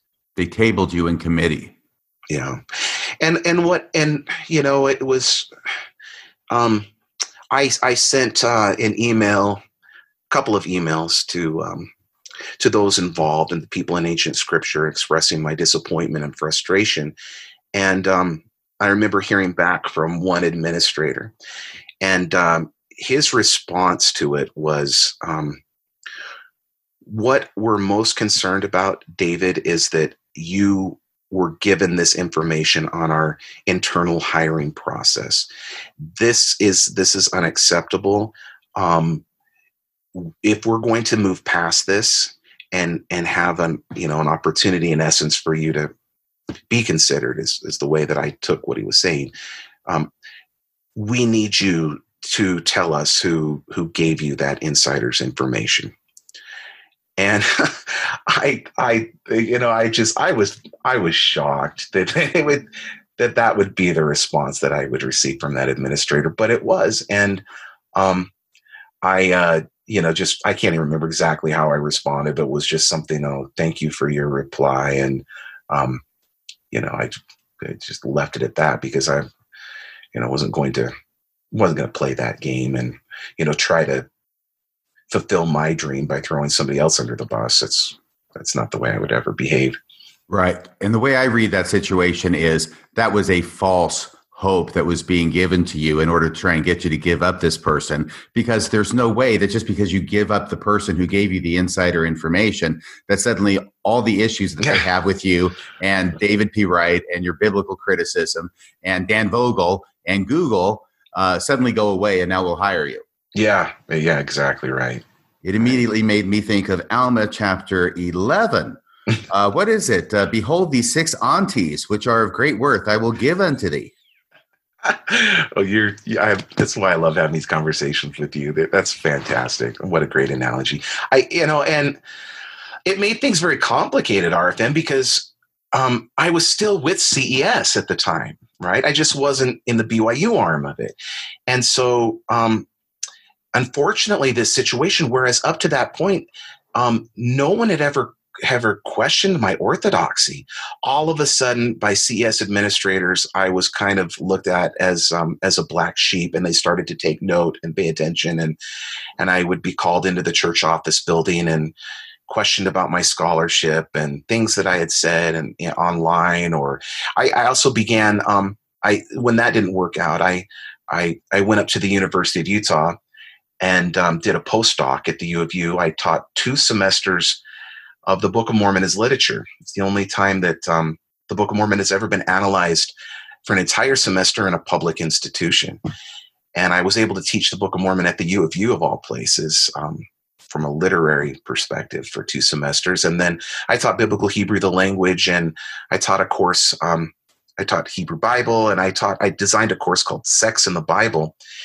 And um, as an employee of, of, of church education, and um, when that information got back to um, administrators and CES, they were very concerned and called me in again and said, "This is just not the um, which is their right to do." But they said, "This is not the um, image that we want to present um, in religious education, teaching classes like sex in the Bible and things like that." And so we're um, giving you an, an, ultimatum. You can either choose to be a seminary teacher or choose to be a Bible scholar, but you can't be both.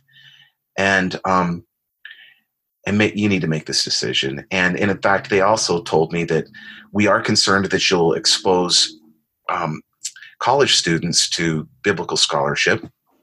And so, um, if you make the decision to stay with us in CES, you're going to, um, we will not allow you to teach institute and college students again, but you'll be working with in the seminary program and teaching teenagers, high school students in a teaching position that requires a bachelor's degree. So you know here i was i was facing all of these very difficult issues and i, I said you know i said this is this is not I, this is frustrating to me because the whole reason that i'm teaching these classes up at the university of utah and later i did the same thing at utah state university was because you're not letting me work with college students in in the church. And i feel like this was what this is what i did. It's the career that i that i pursued and i have to justify my my studies to my family and to myself and and and use this degree. So when i'm stepping into a place like the university of utah i can't I can't say, "Oh, I'm going to teach a class on human intimacy in the Bible." That's you know that's something that would be make CES people comfortable. But you're going to use the word sex, you know, in the academy and, and, and things like that. And I so a little bit frustrated by that, but they, um, you know, I, I, this happened over and over again, and I do not begrudge these men that um, put me through that situation. They were, it's that's their their responsibility. It's their job. It's what they um, are hired to do, and and they were operating according to their strong spiritual and religious convictions of helping me, my family, and and and the church itself. But now, as I've stepped back, I look back on all of that RFM, and I realize, despite their good intentions, um, that was very emotionally abusive. Uh, what I, I I went through, and it it was it was a very difficult part of my life, which is why I'm I'm I'm I'm so happy now to have disengaged from from that. It's one of the reasons why I um, really stopped following not only stuff that was happening with the church, but in apologetics and even in Mormon studies for quite a while. I just disengaged because it was it was just too painful. So basically, when they gave you the ultimatum that it was they didn't want you to poison the the college students, but the high school kids were fair game for you. well, they, the idea was that I wouldn't feel as tempted with with high school students to get into the mysteries, if you will. Right. But but at that point you said thanks but no thanks. No, I, I didn't. I mean at, at that point I stayed. I mean I I really I, I stayed. I, I I still loved the church. I loved CES and I, I spent my whole life doing this and this was I, so um I you know and I I was already had moved my family out to Utah from Boston. So you know it was it was I I, I chose to be a seminary teacher and um and did that. And i ended up loving it. I i i, love helping people and i develop and i've got a pretty playful personality and um, so it you know I, I i enjoyed that experience although my heart did ache that um, other opportunities weren't given to me but it um it was still it was so it was not until the november 2015 policy where the first time i thought i don't know that i can keep doing this any longer so you were still teaching seminary as of November 2015? Yes, I was. How long had you been teaching seminary? Um, oh, I, I don't know. I mean, I jumped between, you know, I did, uh, let's see, I don't know. And I'd have to do the math. Uh, you know, uh, I'd been an institute instructor for at that point for probably five years, I guess, no, five or six years. And then um, I had taught seminary at the beginning of my career, and then I was doing it for a couple of years. At the same time, I was teaching at BYU. So, you know, I'd, I'd, I'd been in the system for a while. Hmm. So I'm hearing that you've done everything to prepare yourself to be a valuable contributor to BYU as a professor, and they don't want you. They don't want you what you have to contribute. Uh, not only do they not select you, they don't even put you up for a vote, mm-hmm. and then you can't continue to teach institute because that's the college kids as well, right? Yeah. So then you got to be, and I'll just use the word demoted. Okay. Okay. Sure. Demoted to teaching the high school students. Mm-hmm. And like you said, you only need a bachelor's degree to be a seminary teacher. Yeah. And you've got a doctorate. Yeah. From Brandeis. Yeah. Yeah. And and yet I just dug my I just dug in and said, all right, I, I went into this to to try and help people. And because of my love for for LDS um, scripture. So um, I'm just gonna I'm just gonna try and rock it to the best of my ability. And um, and I did, and they were they were they were good years for me, despite the fact that I would be called into the church office building, like I've mentioned. Um, oh, thank you, thank you for reminding me of that. I, I don't mean to interrupt, but I'm going to. No, you're good. Good. You've mentioned this being mm-hmm. called into the office building to be talked to. Now, that I want to get into because I've never even been to the uh, church office building. I've seen pictures of it, and I understand that there are important people in the church office building. But what does that mean when you were called into the church office building to be talked to about your teaching methods? Um, what that means, it, wasn't my teaching method. It was never for anything that I'd ever said in the classroom. I, I mean, I successfully navigated that bridge for years and years and years. So I, I it was never anything that I taught. In fact, um, no one ever raised a student never raised any concerns about anything that i presented in the 18 years that i spent with ces and and all those men and they're all men well there's one woman actually but um, the men and women i men and women that i um, worked under during all of those years directly under either as principals or you know institute directors or whatnot who knew me and had observed my teaching um, there was never a concern on that. I they were concerns about, um, like I said, some of the courses I was teaching at the U, or a post that I had made on Facebook that had been submitted to the church office building where I was talking about the historical Jesus, or you know things like that that outside of the class that they were concerned about. So, what is that like? I mean, forgive my interest but you get a, a phone call you get a letter you have to go in you put on your i expect you put on your tie and your suit to go to the church office building and who do you talk to and how does that go? Um you you get so um, ces administrators ces administrators um i didn't meet with any uh, uh, general authorities over these issues. They were all um they were all ces administrators. Um and let me pause for just a second. I am trying to find. I think I know the. Remember we were talking yesterday? We were talking about a letter that I had written. Mm-hmm. I do. I I think I know what we're talking about, and I'm trying to find it. So just give me a second. Okay, you go ahead and you look, and I'm going to tell a story while you're looking. Okay. Okay. Because this has to do with sex in the Bible. By the way, it strikes me as strange that on the one hand, Mormons are so hung up about sex as a subject, as uh, illustrated by the the situation you had with your your um, your course, the uh, sex in the Bible, and yet Mormons, as part of their plan of salvation, conceive of exaltation in the celestial kingdom as being entirely rooted in the heterosexual sex act. So, on one hand, sex is not only part of salvation, sex is what constitutes salvation and exaltation in a very real sense in Mormonism. And yet they get hung up about the fact that you're teaching a course titled The Bible and Sex or Sex in the Bible. So that's one thing. Are you still looking? I am, and I don't know if I found it. I, I thought I could find it, but I don't know that I have it. Okay, I've got another story to tell. Okay, guys, I'm teaching gospel doctrine class from 2006 to 2010. This is when from when I'm 46 to 50. And I start with the Old Testament and I go through the full cycle. I end with the Old Testament. And during this time period, and a little bit before I become immersed in Bible studies through the Learning Company and watching videos, basically auditing classes taught by Bart Ehrman, and I got fascinated by that. I bought a bunch of books that he had read, and I, I devoured those. I found them fascinating. And then I started getting into the Old Testament with a series of videos from a class taught by Amy Levine or Levine. Um, and she was fantastic. And that got me into the whole Old Testament thing, which is somewhat, I mean, there's some similarities and overlap, but there's a huge huge uh, different area of studies in the Old Testament from the New Testament, like the documentary hypothesis and all these other wonderful things.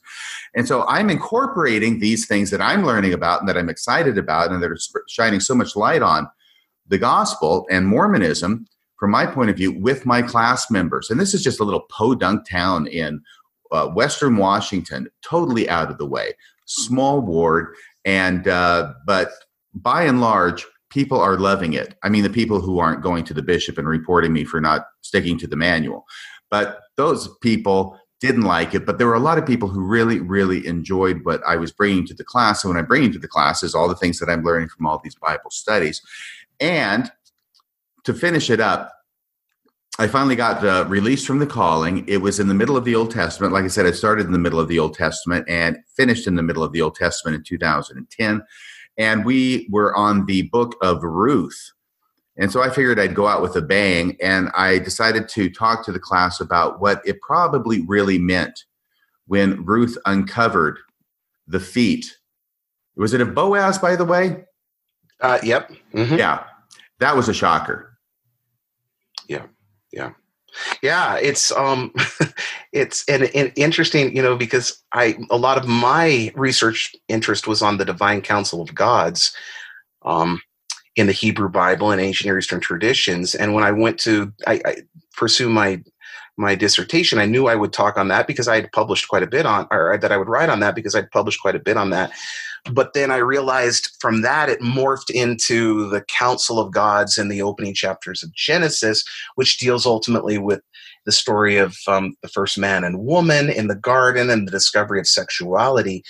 And that led me into um, a, a, a, thesis where I had to explore um, human sexuality from an anthropological perspective and relate it to my academic research.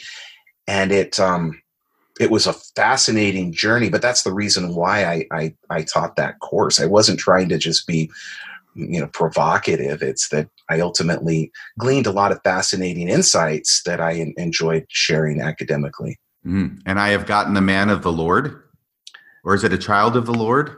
Yeah, yeah. We won't go into all that, but yeah, I've I've read some of those things, and those concepts and those ideas really open up a lot of things in the Old Testament to me. Yeah, absolutely, absolutely. Um, I uh, I found I did I found I found this letter that I wrote. Um, Yay! I'm so I glad. Did. Okay, it's um, I don't know. It's a bit. It's it's a bit lengthy. Here's my challenge to you.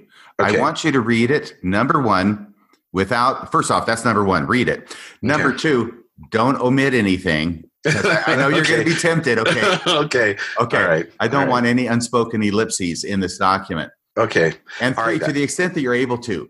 No, no, I I have this. This was okay. So what this letter is is I'll I'll, I'll share it. Um, this the first time that I, as a CES employee, was called into the church office building to meet with administrators because of of their concern over um, my devotion to historical scholarship.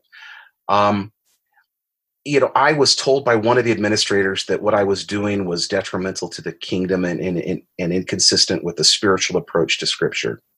And here I am, I'm like, I've devoted my entire life to studying the Bible from this angle, and and you're being critical of this and, and instead he's telling me that you know scholarship should be focused primarily upon studying the um, general conference addresses and things like that and um and I said, I'm sorry, but I absolutely disagree with you.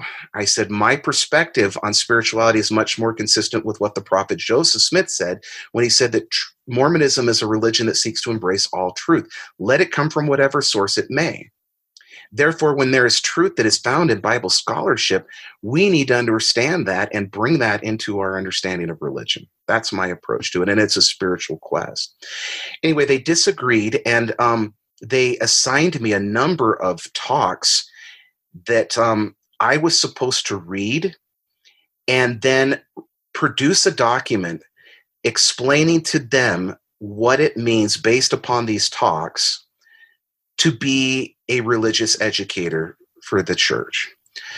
And um, so they gave me these talks, and um, I, I looked at them and I was very I, I, was very upset, and so I um I wrote this response, and I I did send it to a number, even some a couple of general authorities at the time. Is and this the document you produced? Yes, this is this is the document I I produced. Um, dear brethren, I am grateful for the time you spent collecting this material for me to consider. I recognize that this took time and effort on your part. I know that this was done in the spirit of love and with a sincere desire to help me succeed as an S&I employee in that seminaries and institutes. You have my love and appreciation.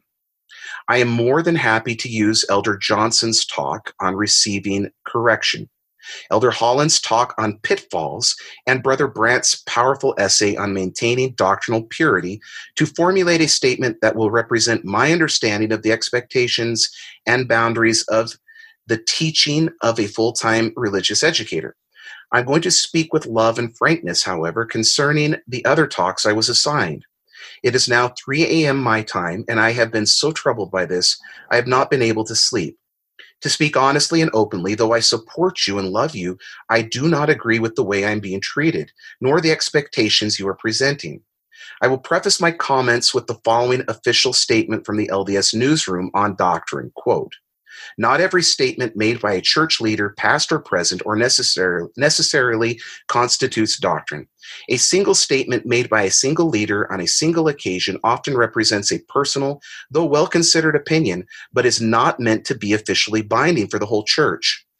With divine inspiration, the first presidency, the prophet and his two counselors, and the quorum of the twelve apostles, the second highest governing body of the church, counsel together to establish doctrine that is consistently proclaimed in official church publications. The doctrine resides in the four standard works of Scripture the Holy Bible, the Book of Mormon, the Doctrine and Covenants, and the Pearl of Great Price, official declarations and proclamations, and the Articles of Faith. Isolated statements are often taken out of context, leaving their original meaning distorted. End of quote. My concern is that these talks you have assigned to me construct what a full-time SN to to help construct what a full-time S&I employee must conform to seem out of harmony with the direction we are currently receiving from the brethren. And so to be honest, I'm not sure how to respond in formulating a statement. For sake of illustration, I'll simply point out some of the changes, challenges I'm facing, though many more could be identified. For instance, Elder Mark E. Petersen's address on avoiding sectarianism presents his view of orthodoxy as one that rejects science. He uses the 18th century argument on the fixity of the species to support his position. However, even during Elder Petersen's era, genetics did not in any way, shape, or form suggest that species, were fixed or bred true. This assertion, though well intended, is simply incorrect and not consistent with the direction the current brethren have directed our focus as a church. Unfortunately, this is the same argument, by the way, that Elder Petersen used to criticize the civil rights movement and argue in support of the need for racial purity. These views have now been disavowed by the church. I should not be expected to conform to them by my S&I administrators. Moreover, Elder Petersen speaks out quite strongly against sectarian scholarship on the Bible, arguing that Latter-day Saints know more about the ancient, that ancient record than any other people. He seems to be referring to doctrine, which I certainly agree with, but I have a hard time responding to this premise as it is articulated. It just feels wrong, brethren. I believe that there, there is much we can learn from scholars and even people of other faith. Moreover, though I certainly share his praise of Elder Talmage's work, Jesus the Christ, as a spiritual book of considerable merit, I had my 19 year old daughter, currently serving a mission in Chile, read the book prior to her departure. The fact is that many of Elder Talmage's views have been proven incorrect, not only in terms of biblical scholarship, but due to the fact that Elder Talmage did not have access to the Joseph Smith translation. I could go on, but this talk just doesn't feel right to me. And I sincerely hope that I'm not expected to endorse these views from 1962 in order to continue teaching in the system. In terms of Elder Packer's 1995 address, it seems that this talk was chosen for me since Elder Packer specifically condemns my academic training, i.e., higher criticism. I understand his concern. It is a challenge. And, and yet, while President Packer feels such pursuits should be avoided, not all of the brethren have consistently shared his view. For instance, concerning higher criticism, Elder John A. Widtsoe articulated a perspective which I personally believe is necessary for us to pursue in light of the information accessibility that the internet provides. Because, brethren, the intellectual views of scholars on how biblical sources developed are not going anywhere. Elder Widtsoe wrote, quote, in the field of modern thought, the so called higher criticism of the Bible has played an important part. The careful examination of the Bible in, in the light of our best knowledge of history, languages, and literary form has brought to light many facts not sensed by the ordinary reader of the scriptures. Based upon the facts thus gathered, scholars have, in the usual manner of science, proceeded to make inferences, some of considerable, some of low probability of truth. To Latter day Saints, there can be no objection to the careful and critical study of the scriptures, ancient or modern, provided only that it be an honest study, a search for truth. Whether under a special call of God or impelled by personal desire, there can be no objection to the critical study of the Bible. End of quote. It seems to me that rather than being pushed out for my training, that the system might actually want someone with a sincere testimony of the restoration who published academic articles in scholarly venues concerning this approach to biblical studies. At least that has been my belief up till this point. Moreover, Elder Packer's talk also condemns evolutionary science as a philosophy incompatible with the gospel. I love President Packer. I support and sustain him. As I understand it, however, the church does not hold an official position on evolution. Thus, rather than ask me to conform to this ideal, I believe that we as religious educators should profess the church's current position that there is not an official orthodox stance on this matter. In fact, the church's recent official release on DNA and the Book of Mormon relies upon evolution to explain the challenge DNA research raises for the Book of Mormon's historicity. The article's detailed scientific explanation gives a tacit approval to the foundation of genetics, which is evolution. This is evident in the argument's supportive statements, such as the molecular clock used by scientists to date the appearance of genetic markers is not always accurate enough, and I'm quoting here, to pinpoint the timing of migrations that occurred as recently as a few hundred or even a few thousand years ago. End of quote. As a professional religious educator, I do not believe that I should be forced to take a position contrary to this new statement, nor should we give the impression to our students that in order to accept the truthfulness of the gospel, they must accept the positions advocated in Elder Packer's address that there was a universal flood, and that the story of Babel presents a historical account for the evolution of human language, etc. Again, from the LDS newsroom, quote, some doctrines are more important than others and might be considered core doctrines. For example, the precise location of the Garden of Eden is far less important than the doctrine about Jesus Christ and his atoning sacrifice. The mistake that public commentators often make is taking an obscure teaching that is peripheral to the church's purpose and placing it at the very center.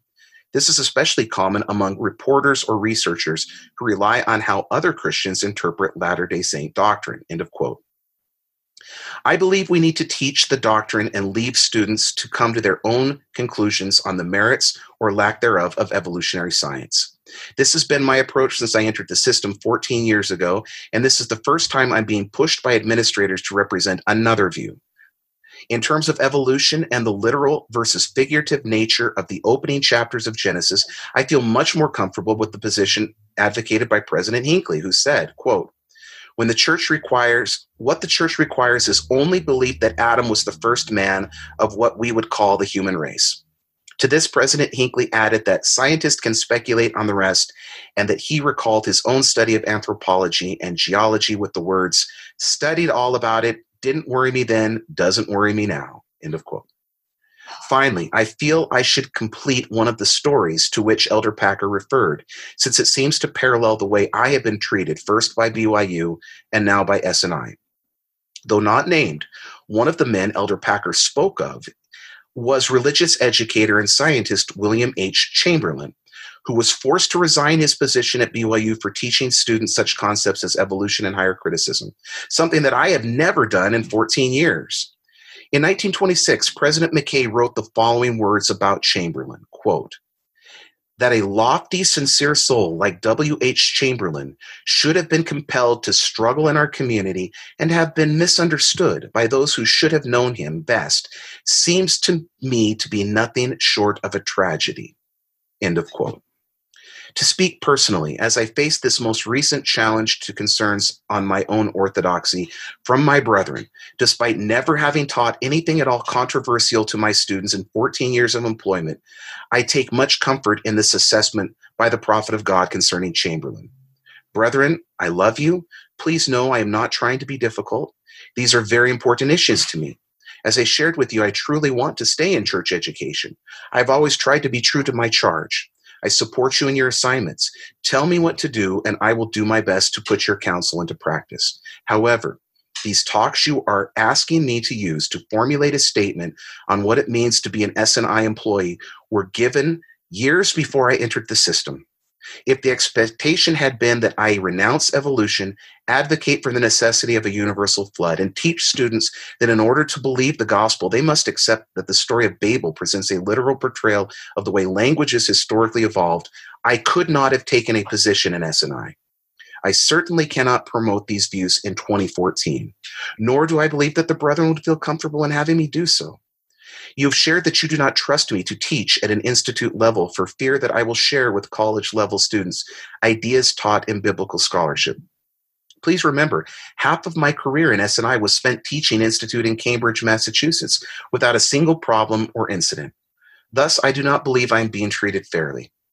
I can tell you that I that since I began teaching courses on Bible and on the Book of Mormon at the University of Utah, I have been approached by nine different institute students who have been disturbed that their teachers have taught them the very ideas you are asking me to conform to. I have shared with them that it is my understanding that the church does not have an official position on how literal or figurative to interpret the opening chapters of Genesis. That if they want to believe that God literally created the world in six days, that he literally created Eve out of Adam's rib, as a Latter day Saint, they're free to accept such a position. If, however, they wish to accept these opening chapters of Genesis as inspired scripture that teach true doctrine, yet mix scientific observations into their own personal understanding of the way God created the world, it is my understanding that they are free to accept such a view and, and remain a member in good standing. Even though I have not been an institute instructor, nor identified as one to these students, they have all left feeling much better about their faith. Brethren, I strongly believe that rather than the direction you seem to be pushing me with these talks, that as religious educators, we should advocate for the position I articulated to these students, troubled by what they were learning in Institute. Sincerely, your brother, David Bokovoy. That is a great letter. Oh, thank you. It's been a long time since I've looked at it, but and I apologize. It is kind of long, but I mean that's that's what that's where I came from. What I hear in that is you folks who are in administration for CES are telling me that I'm out of line with the leaders of the church for teaching, or actually not even teaching these things, but for believing them or talking about them outside of class. But really, you are the ones who are out of line with the leaders of the church. And I'm going to cite these leaders of the church to prove that fact. I suppose there is that. And I, you know, I, I, I do not want to disparage um, these men. I really don't. They, um, in fact, I I need to state the follow up to this was that instead of um, instead of asking me to create such a document, um, these men spent many hours sitting down with me one on one talking to me about my journey talking about my my viewpoints doing everything they possibly could to help me feel comfortable and to stay in in CES. And I am very grateful to for the time and the love and the compassion that was shown. Um, these are not these are not bad people. These are these are men and women who um, sincerely believe that um, they are charged by God to to help build up the kingdom and the the faith of the youth of the church and and they are committed to doing that and they were also committed to helping me and my family every step of the way. So you know while i was whereas i can talk about how i yeah it was emotionally ab- ab- abusive that was not the intent. And um and i have nothing but love and respect for them. I i i do. And i and i'm and i'm happy now that i'm in a different position and um i don't have to worry about that and they don't have to worry about me. And so no hard feelings at all just the opposite nothing but but love. And when, I some of these men now, when I bump into them, I'll go up and give them a hug or, or whatever, and I nothing but positive feelings about them. What I hear, and by the way, that's all to your credit. You're a very humble, humble fellow. Uh, apparently, from everything you've described, you're much more humble than I am, but and probably more than most people on the planet. But what I hear them doing is yes, love, compassion, spending all this time talking with you, but the underlying assumption of these meetings is ultimately you're going to conform to what it is we want you to conform to, or you're not going to be teaching for the church. Yeah, well, absolutely, which is their prerogative. Mean, that's their stewardship. I mean, if you know, I mean, if if, if a, a teacher that they hire, that they pay, that is is not teaching or not holding views that um, they as administrators feel comfortable. They have every right to to to um, to give that ultimatum. I mean, that's I it, it's just as it was my right to to say eventually that okay, I I, I can no longer do this, and I'm going to go pursue another career. Right, and all that makes a certain degree of sense to me if we're actually talking about what it is that you're teaching in your class. I think it's a little bit more removed when we're not talking about objections to what you're teaching in the class, which is all orthodox for your entire time period. But now we're talking about things that you're not teaching the students, but private views that you are communicating in other venues. Yeah, I agree with you. But the way that they, and it, but it gets to the way that CES um, employees are treated um, and viewed. Uh, it is made very clear when you accept the position that you are a uh, representative of the church and that you need to not only in but outside of the classroom um, not do anything that would cause the church um, embarrassment or cause people to lose their their faith I mean, it just comes with the territory. In fact, it's one of the reasons why um, historically CES would um, let women teachers go. Female teachers would be let go um, once they once they were pregnant. You know, you think about how legally precarious such a move is, but um, you know, CES teachers are treated in essence as as hired ministers um, for the church, and and therefore the government's not going to step in and tell a religious group who they can or cannot hire as a minister. So, um, you know, it, it, it, that comes with the territory, and you accept that as as um, as an employee of CES that that's the expectation. So here they're giving to you all these talks, and by the way, you're you're commenting in your on your letter. Excuse me, you're commenting in your letter on various talks, including one apparently from the 1960s by Marky Peterson. Is that one of the mm-hmm. talks that you were given to review? Yes, mm-hmm.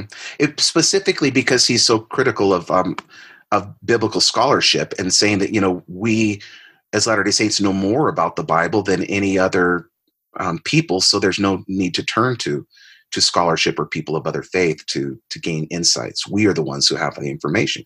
It was a, a pretty remarkable statement, but it was chosen to me because of, of my background, which was concerning to these men. Right.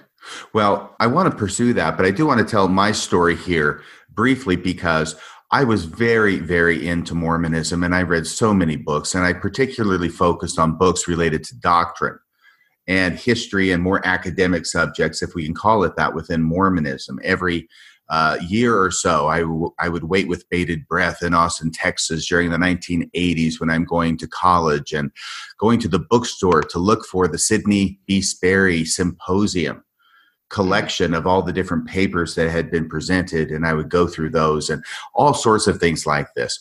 And it came to the point where I was reading so much in Mormonism that I gradually realized that by and large, everybody was saying the same thing. And that there was a certain defined area in which Mormon scholars were allowed to talk. And beyond that, they really did not venture very much. In fact, there were some general authorities, such as Bruce Herman who made it very clear that we know this much, this very limited amount. And beyond that, we cannot know anymore. I think he said things like that, by which I interpret him now to mean that he could not know anymore. But whatever he knew is what the limit was that the members could know.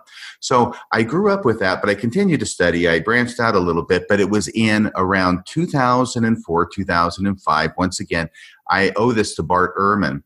And watching these lectures that he was giving, this is just a basic New Testament 101 college course that he's giving. And I'm walking on the treadmill while I'm watching these. I'm trying to kill two birds with one stone, try and get in some sort of shape while I'm learning something. And um, in some ways, that that might tell you the importance that I initially thought that I would have watching these videos, is I'm going to do it while I'm working out. But as he's talking, he is describing what are the very basic components that have been known and discovered over the last several hundred years in Bible scholarship. But of course, I don't know that. Mm-hmm. I don't know that because I have been spending my whole life looking at the New Testament exclusively through Latter day Saint sources. And so I thought I knew everything that there was to know. And I certainly would have agreed with Elder Petersen at the time that the, the Latter day Saints know everything about the, the Bible better than anybody else knows. But what I'm experiencing is something completely different, which is I'm finding out that there are mountains and mountains of new information that I'm finding out just watching this videotape from Bart Ehrman while I'm walking on the treadmill. And the image I had was it was like waves of information just breaking over me. And it was incredible. It was exciting. It was fascinating. And what I came to understand was that I had spent an awful lot of time looking at the New Testament only through Latter day Saint sources and realizing how myopic and even incestuous those sources were as they related to the New Testament, that they were so small as far as their ability to understand the New Testament. And there was an ocean outside of it of information, which I had carefully shielded myself from with a little help from admonitions of leaders of the church, but that it was there and it was free for the taking. Hmm. Yeah, I can so um, resonate with that story, RFM. Absolutely. Mean, that's that's really what what I experienced in my own journey in terms of scholarship. Uh, I remember the way that um, that I became hooked as an as an undergraduate at BYU. I hear I was studying um, biblical Hebrew, and I'd taken a semester of Ugaritic, and um, was minoring in Near Eastern Studies, a history major, and I had never been exposed outside of my own readings to the documentary hypothesis or anything critical. And it, it had been very limited. Um, my focus had been, you know, I, well, I came home from my mission and I wasn't even interested in what Mormon scholars had to say. To me, if it was if it wasn't spoken directly by a general authority at one point in time, I'm like, why would I bother? Um, so that's where I was initially. And then I started to open up and, and realize, oh, there's some interesting things about the scriptures I can glean from BYU religion professors. And so I started to study that. Um, but I really, at least in those early years, never certainly ventured beyond that. But one day I was standing in the BYU bookstore and um, there was a book uh, by a, a scholar by the name of Robert Alter and the book was titled The Art of Biblical Narrative.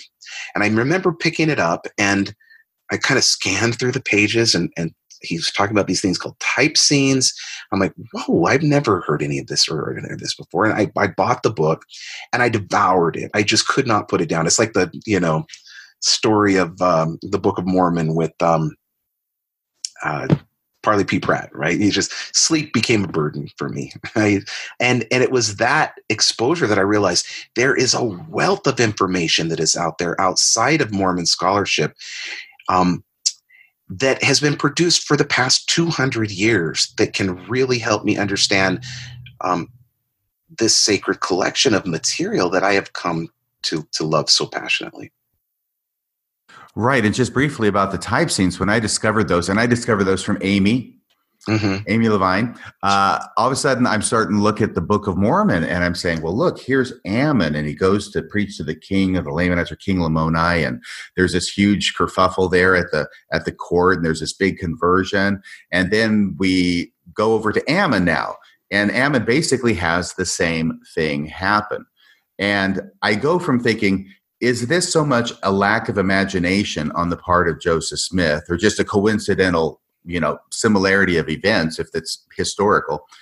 Or is it an exercise in type scenes being used as a literary device in the book of mormon? Did you ever go there? Oh absolutely.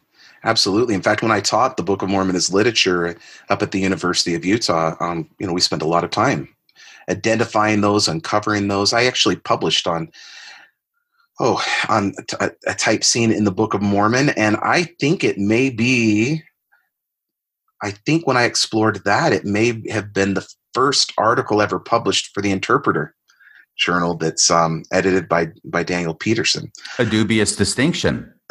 Yeah i uh, anyway I, I know i my i did publish the first article to get that journal going um, and um, but uh, to help get it going. But it's um, but I and I, I, I think if I remember correctly, that's that's the piece where I explored a, a, type scene in the Book of Mormon. It may have been another publication, but yeah. I, are you, Sorry, are you aware that no no are you aware that the interpreter has published a new article every friday of the week for approximate 1 million years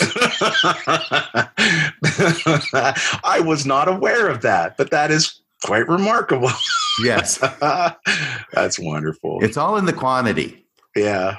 You know, it's an interesting journey. I mean, you know, like I said, obviously I was very close with these these men, Daniel Peterson and Bill Hamblin and you know, um eh, you know, I just very close to these men and um, you know, I I, I we obviously have very strong disagreements at this stage in life, but I I don't have any negative feelings towards those guys. They do what they do, and I do what I do.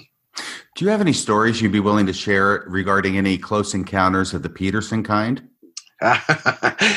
um, you know, uh, you know, I let me say this. Um, I understand why so many people are frustrated with with Dan Peterson. Um, he is uh, quite sarcastic and um, you know it's part of his his his uh, sense of humor.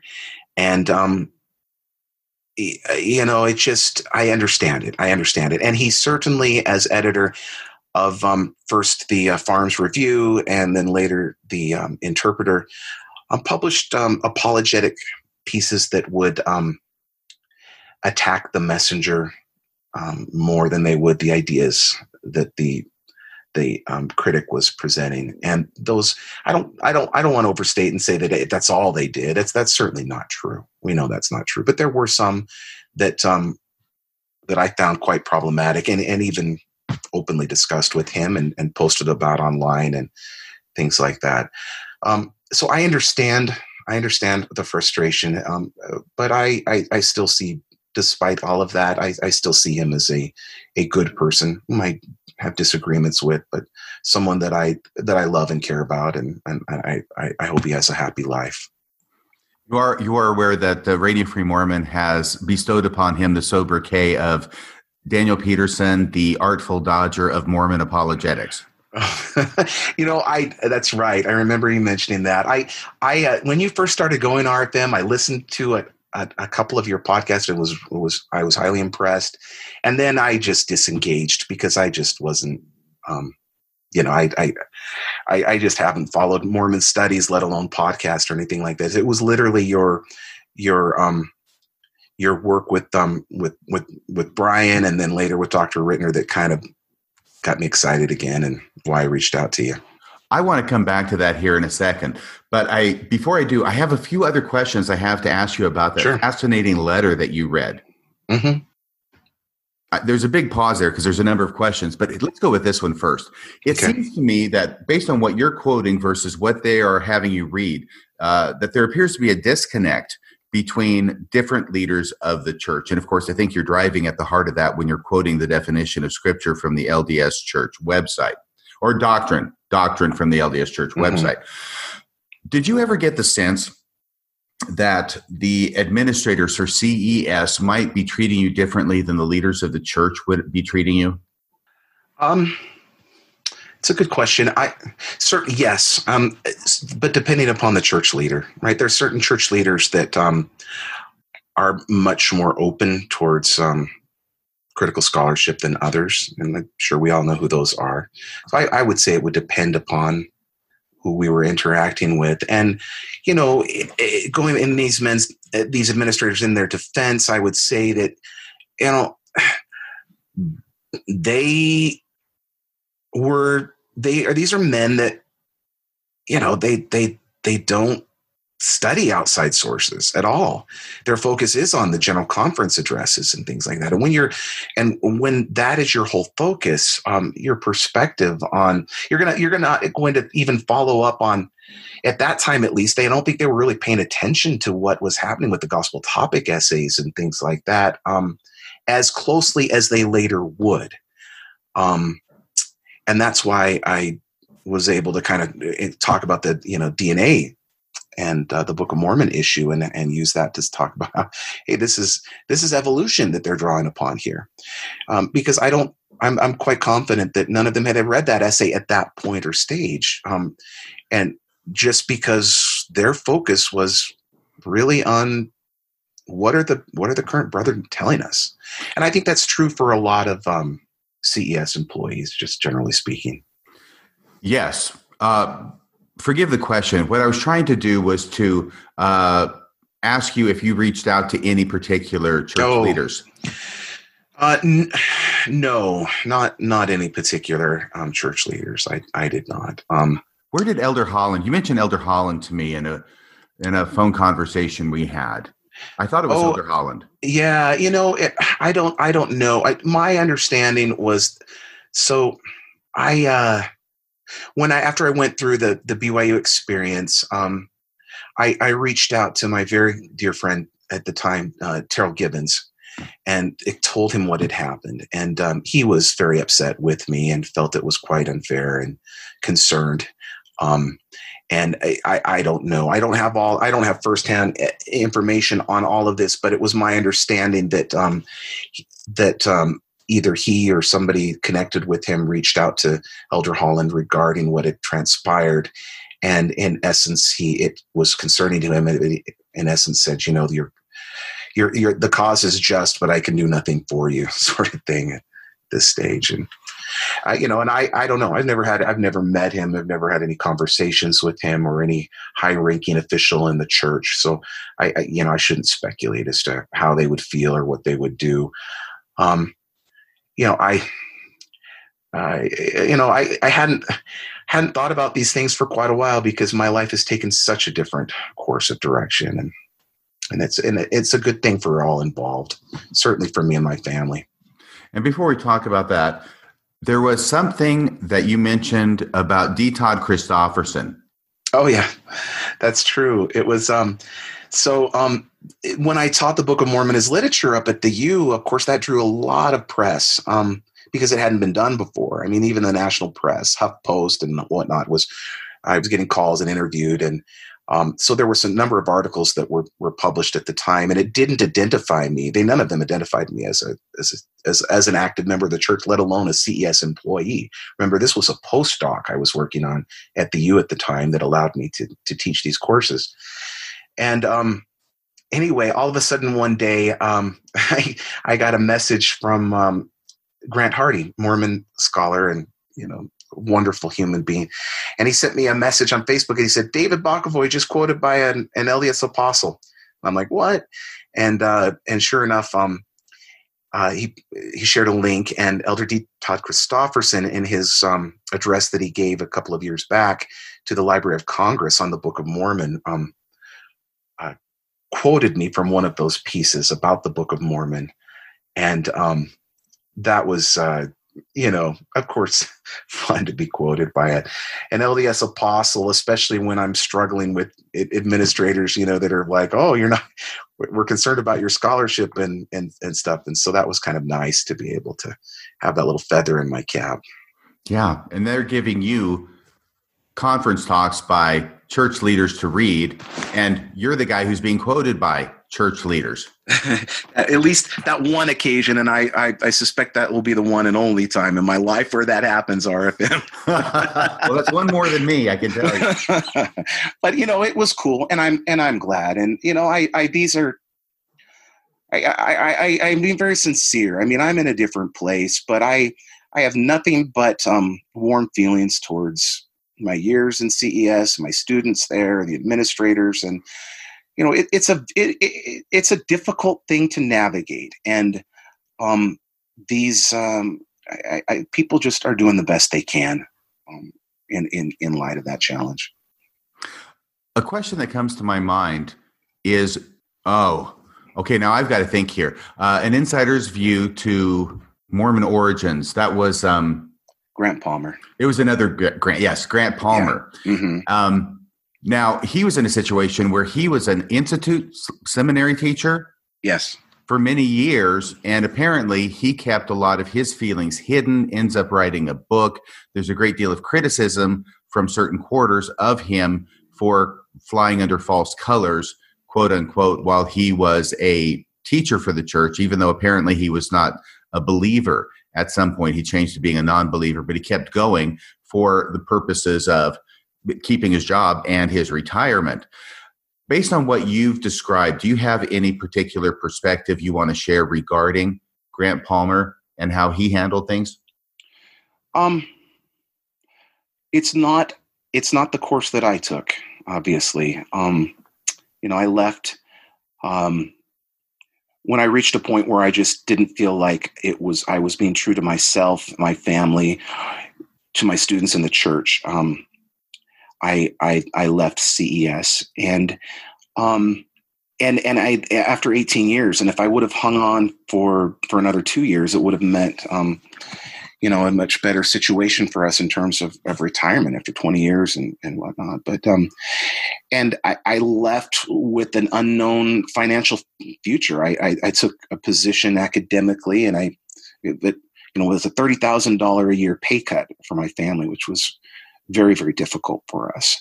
Um, and then um after the, after that happened i one of my children started to have some serious um, health challenges and and I wasn't sure what that would mean for us in terms of insurance because I didn't have anything permanent set up at that time. So it was a very scary um, move, but it was the right one for for me to make. Um, and it's different. It's different than what Grant did. Um, but that having been said, um, I don't think negatively of him for doing that because having gone through a, a similar experience, I suppose that is that he did.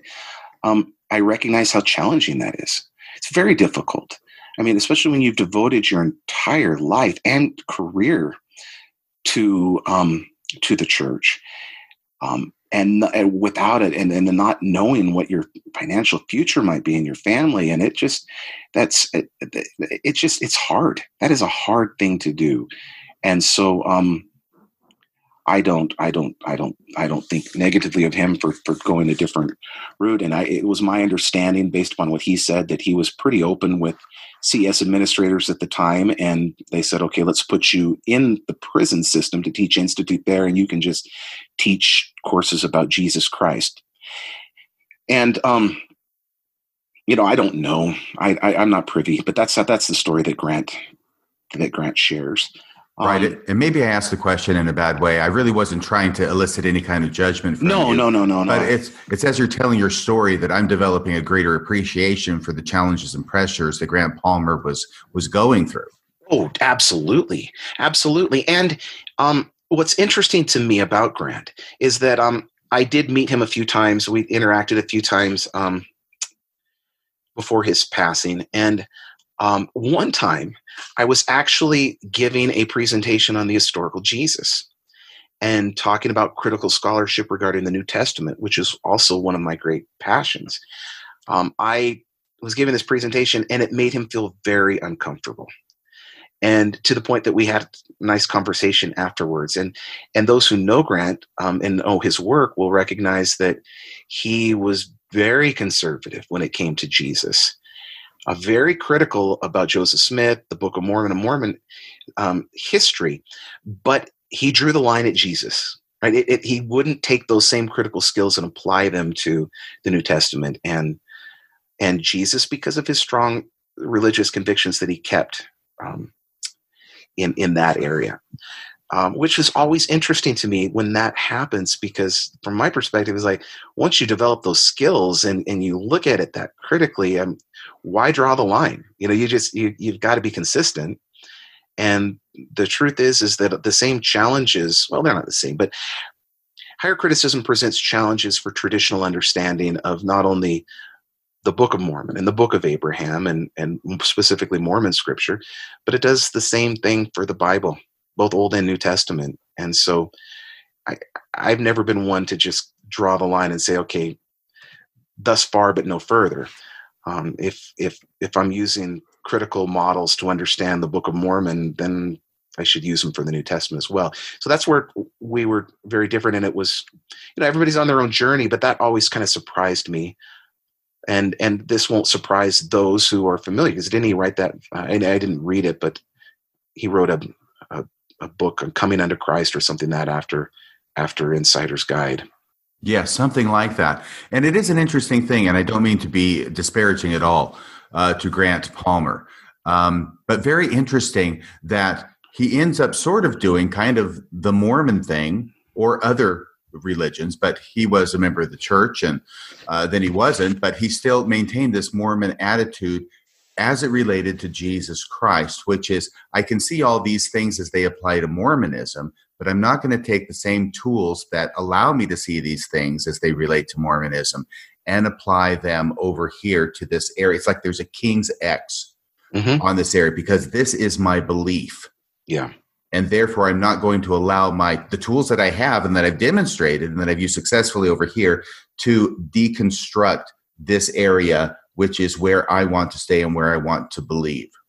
Yeah, it's interesting, isn't it? And I and I appreciate. Yeah, we're not being disparaging. It's an observation, and he's not alone in that sense. There are other post Mormons that are really, really strong devotees of of Jesus in the New Testament, and yet they're constantly. I see them on social media. You know, you know, talking about the problems of the Book of Mormon and Joseph Smith and things like that. And you know, it's just it's interesting because you know the same the same skill set that lead us to the conclusions that we receive regarding the book of mormon um, lead us to conclusions of the of the problematic um, nature of a traditional model for understanding jesus in the new testament. Yeah. I've heard it said that we think that we have our well everybody has beliefs and we think that we have our beliefs because evidence has led us to those beliefs.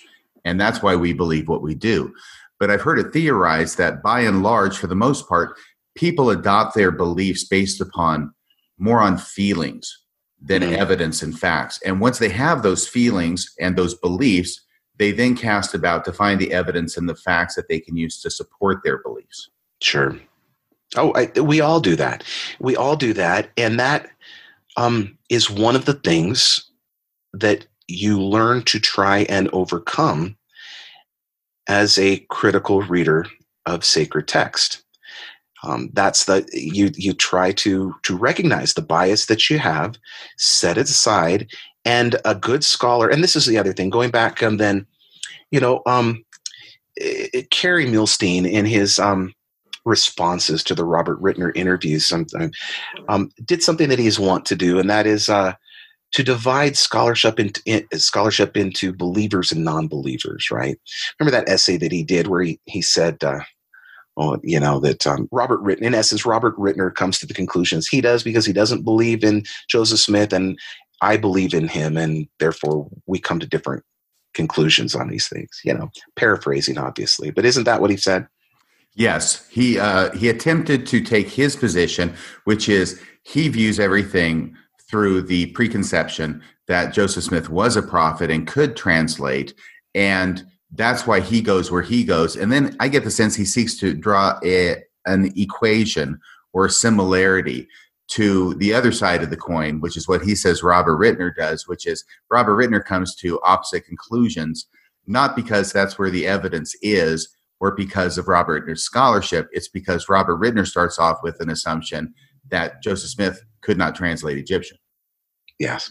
Yeah, precisely. You articulated that very well, and I and I remember encountering that. I thought, well, no, that's I that's not correct. It's just there's it, you know there there really aren't there's it, the dichotomy is not between believer and non-believer. It's between good scholarship and scholarship that is is is lacking. Um, that's the dis- that's the distinction because ultimately what a scholar believes or does not believe um, shouldn't have any bearing on her interpretation of the past, or and the case might be a, a document or a text. Um, that that is the whole purpose of, of historical criticism. It's to it's to set aside our agenda and to try and uncover, despite our own bias, and what we would like to see happening, um, what is truly happening based upon the evidence. And so a scholar constantly has to check herself in, in that sense. And, and, and, you know, I, I did that throughout my dissertation, for example. And I, I just had these really it, when I first came up with the thesis, I thought, wow, that's a radical way of looking at these at the text, the opening chapters of Genesis. But I'm probably not right, but it's an argument that should be made, so I should pursue it. And that's kind of what I told my committee and initially, and they approved the, the dissertation topic. And then as I got into it, every time I would find more evidence to sustain that thesis, I would have to pause and say, okay, am I seeing something here because I want it to be there? Or is this a legitimate observation? And you have to do that as a scholar constantly because, especially when, even if you're not trying to promote a, a religious agenda, if you have kind of a new or interesting twist or take on a passage that um, might draw some some academic interest, you have to be very careful that you're not allowing your excitement to get in the way of your of, of uh, assessment of the evidence. That's good scholarship. And it so it doesn't matter if that Robert Ritner does not believe that Joseph Smith was a prophet. That's irrelevant. What matters is is Robert Ritner using good critical skills to show that Joseph Smith could not translate Egyptian? And the answer to that is obviously yes. So it's it's it doesn't matter what the scholar believes, and I reject that dichotomy that Muhlestein um, puts forward of believer versus non-believer. It's it's it's really not. It's that's that's not an accurate reflection of what happens in terms of scholarship. I think that if I were to take his analysis or his illustration to its logical conclusion, what he envisions is a bunch of different people who are scholars running around with all their preconceptions and finding the evidence that supports their preconceptions and then publishing on it. So you've yes. got all these different positions on the same subject based upon preconceptions, and there's no middle ground that scholars can ever really agree on because they are completely controlled by the preconceptions they had at the outset. Yep. There's a famous statement um, that was made by a, a Bible scholar who, um, who, um, you know, speaking on this topic and, and, and the way you've described it, he said, It is true that we all have bias, but it is not true that all we have is bias. Not when it comes to historical criticism and its un- and our understanding of the Bible and, and how these texts developed. I've got to say that um, I understand what you're talking about, about about getting excited about something that you see that may be a new twist and being aware of the desire to find the evidence and make it support your new twist, right? Mm-hmm. But part of that process is being uh, a part of the scholastic and academic community and being able to bounce these ideas off of other scholars, right? Yes, precisely. Because they can give you an idea of someone who's not as thrilled with your with your new twist and see do they think that you got something or do, or are they saying nah nah that's not, that's not right yeah and that's, that's where, go ahead. sorry go ahead no no you no no no i was just agreeing with you yeah you're exactly right okay well i'll always make time for you to agree with me so. you know it, you know, you know that you're exactly right and and that's um you know eh, that's part of the problem that we see with um, Book of Abraham apologetics. Um, is that um, you know when I mean let's, let's call it as it is. It primarily comes from you know the church's two Egyptologists at Brigham Young University, and they are Egyptologists. They are not biblical scholars. I'm sure they're they're smart men who delve into bi- biblical scholarship and read it, but that is not their academic training. Um, unfortunately, for and it's it's not even Kerry's fault, but he was hired by Brigham Young University to be a professor of ancient scripture, even though he's an Egyptologist, and um, you know it that makes it, it a, a, a, challenge. I mean, even at um, it's just a challenge to be hired to to be an expert in something when your academic training was primarily in an entirely different field of inquiry. And so a lot of times, and so it, what, let me backtrack and state that the apologetic work that they put forward is not just in the field of their expertise, namely Egyptology. Instead, they inevitably have to, as they analyze the actual text itself, delve into biblical scholarship because of its you know the book the book of abraham is connected with with the bible and so they'll draw upon that and a lot of the times the scholarship that they draw upon will be quite dated um, and have been shown to be problematic over the decades because scholarship is always evolving and, and refining and perfecting viewpoints um, or they're just misconstruing something and, and, and, not intentionally, but it's just it's just it's not their field. It's not their it's it's it's, it's not their fault. But that happens a, lot. And so to build upon what we were saying, and just thinking about this the other day, you know, that you see some of these articles um, that are put in the you know in BYU publications that come out from these men where they're dealing with these academic issues. If in fact they were as convincing as some people might assume, then they would be put into non BYU venues because it's not as if scholars just are prejudiced and think, oh, you know, this this came from Mormonism. This book of Abraham came from Mormonism. Therefore, we don't want to touch it. My goodness, if we could establish that the book of Abraham was a legitimate ancient document, we would all be thrilled about that. It would be it would be the most exciting discovery of, of, of all time, and we'd be so excited to glean from those those verses and and to augment our understanding of ancient Israel and the Bible and how things developed. No one would reject that offhand. We'd be just the opposite. It would be it would be absolutely thrilling. So the fact that when these publications are put forward, that they're all internally coming through Brigham Young University or whatnot is is it, it kind of tells you that they're not going to unfortunately be taken seriously for various reasons by the greater academic world. Right. And what I was going with was uh, that same line of idea, which was occurring to me as well, is that one of the beauty, uh, beauties of having an academic community is being able to bounce these ideas off of your, your colleagues. But it seems that when it comes to their writings about the book of Abraham, they take steps to not do that, to not allow their non LDS colleagues to have any kind of uh, significant input or reaction or contribution to their theories about the book of Abraham. And in some sense, they, they are hermetically sealed with their writings about the book of Abraham from other non Mormon scholars. And they take steps to not talk to non Mormon scholars about them, as most recently illustrated by Kerry Muhlestein's refusal, and apparently speaking for John Gee at this time, Kerry Muhlestein's refusal to speak publicly with uh, Robert Ritner about the subject of the Book of Abraham. Hmm.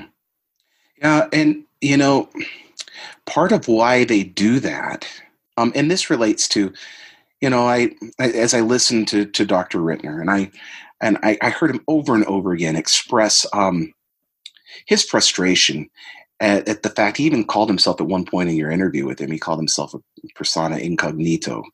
He said you know they they will allude to me but they will not speak my name. I'm like you know voldemort or whatever from the harry potter series. He didn't say that but that's what i was thinking. Yeah you go that way. Um you know and and it, it it's shocking to him, and it, it, you could tell it was offensive to him, and um, and it is to anyone on the outside.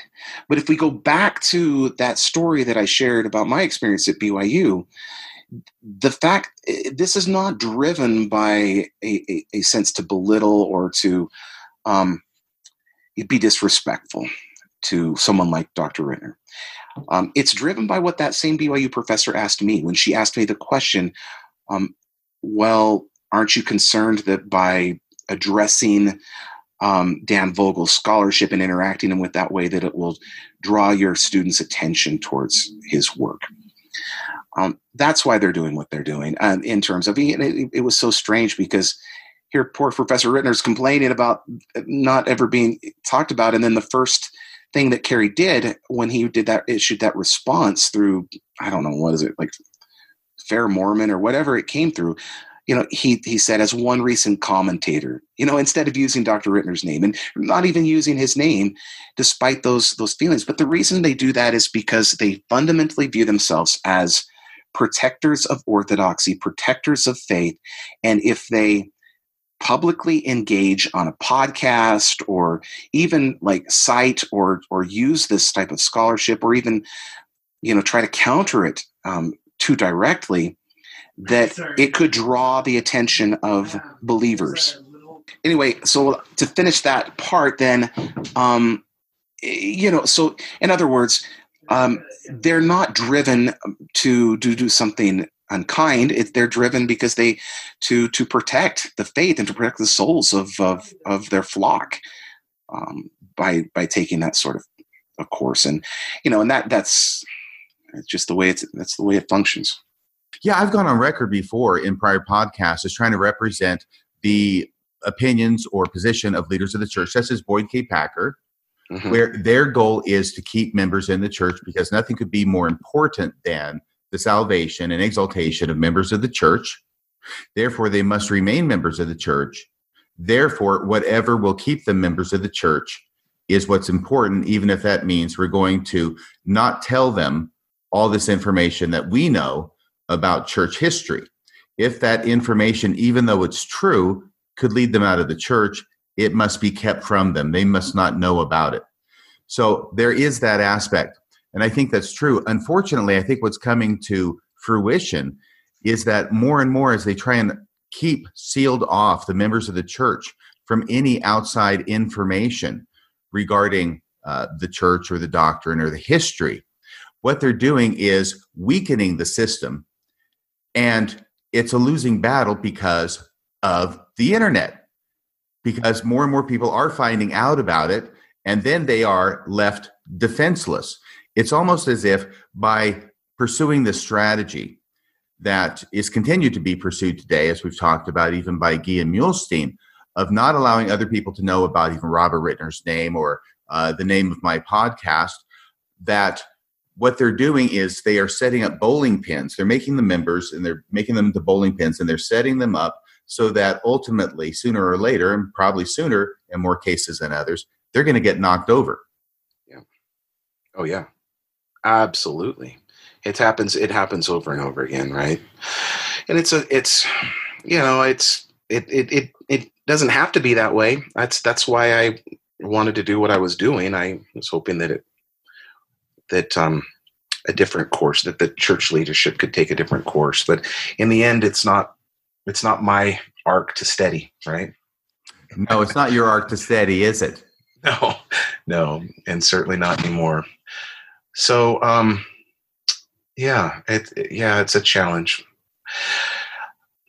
But that's why I say it is so regrettable is that you're coming in there with an actual uh, solution to the problem that's being created by the internet and easy access to information. You've got it. You have both ends of the bridge. You've got one letter from uh, Bill Hamblin and another letter from David Wright. You understand the stuff. You've got information that you can give to LDS students to help them with these issues, which they are inevitably going to encounter. And yet the old playbook comes out, which is we just don't want them to know about it. Therefore, we don't want you to introduce it to them, even though it could be helpful to them. We'll just keep them in blissful ignorance. Yeah. Yeah. Uh, and I, and one wonders, I mean, how effective that will be long term. It seems to be a, it seems to be a, a course that's going to cause a lot of problems for the um, LDS Church as as it moves forward, and Yeah, newsflash, it's already causing lots yeah. of problems for the LDS Church and has been for at least 10 years, if not yeah. 20 now. Yeah. Oh my gosh, it's like Hooper says to the mayor of Amity and Jaws, I think you're going to ignore this particular problem until it swims up and bites you in the ass.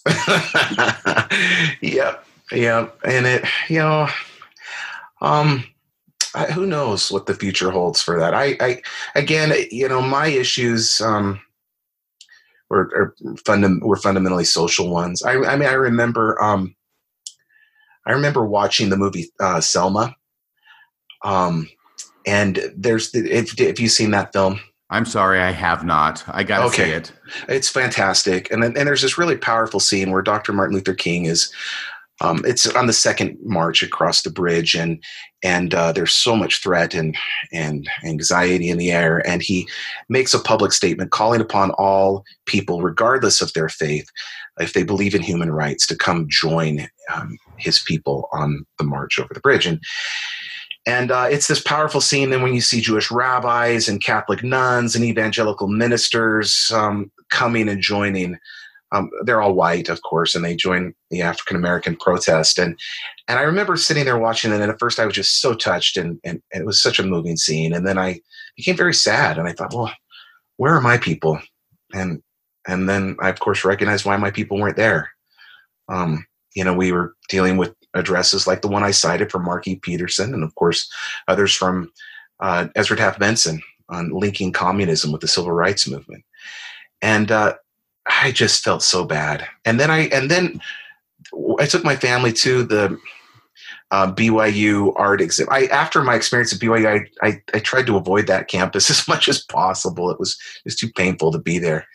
But I took my family to the um, Norman Rockwell exhibit that was there several years back, and um, a lot of the exhibit focused upon his paintings that he had done for the civil rights movement. And it the um, presentation began with this wonderful address by the president of, of, Brigham Young University praising Rockwell for his contributions to the civil rights movement. And I sat there thinking, my goodness, you know, at the time that that Rockwell was actually doing this great work, a president of Brigham Young University would not have been allowed to stand up and make those statements. And it was just those two points RFM that really hit home for me that I as I was tra- starting to figure out what am I was going to do with my life and my my career that um I just sat there I realized you know what? I will never allow um a religious authority figure to stand in the way of my commitment to human rights and what I know to be true for the advancement of society. Regardless of their position I will never allow I will never do that. And so that was um that was a big turning point for me. So for, again, for me it was like I I understand um why and I why a lot of people when they learn about the things that Dr. Ritner talked about that Joseph Smith could not translate Egyptian, why they would stop and say, "Oh, well, mm, therefore maybe wasn't a prophet, maybe I don't want to be involved in this church." I get it. I get it. I get it. That was never me. That mine was I love what Dr. Ritner is saying. Joseph Smith couldn't translate Egyptian. Let's find a way to make this still work for us spiritually. And that's that's that's that's just who I am and what I did. We are never going to be able to get to the book of Abraham. I know this was what we were supposed to be talking about today. In today's interview, but it was so much more interesting to talk to you. I know the book of Abraham is very interesting. I went and read through it again last night. I've been doing some additional research and thinking about it, come up with some new ideas uh, revisited some old ideas, but that's going to have to wait for another podcast. I do want to ask you a couple things now in closing because we've got 15 minutes left.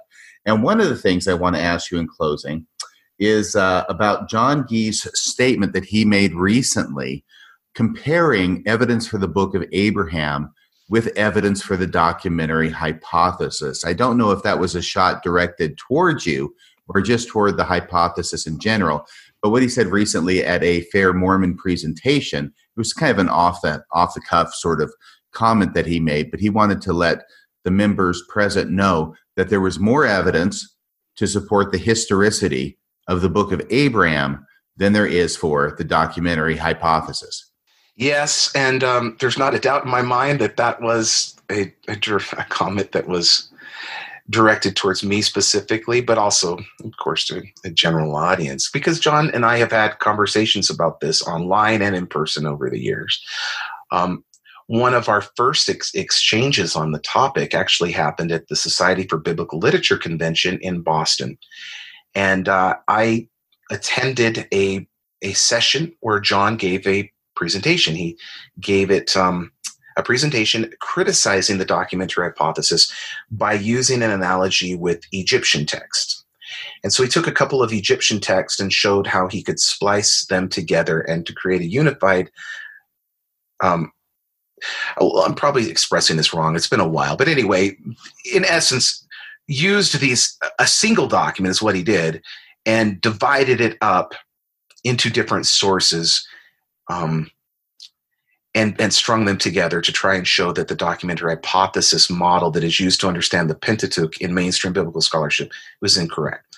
And I, I sat in that meeting and I listened to him, and um, I actually raised my hand and I, I and I said, "Well, I appreciate what you're saying, but remember the."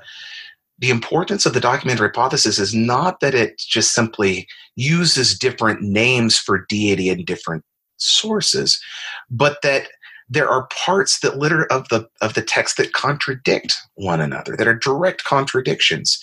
And it's really the contradictions that are more important than anything else and and your presentation fails to take that into consideration.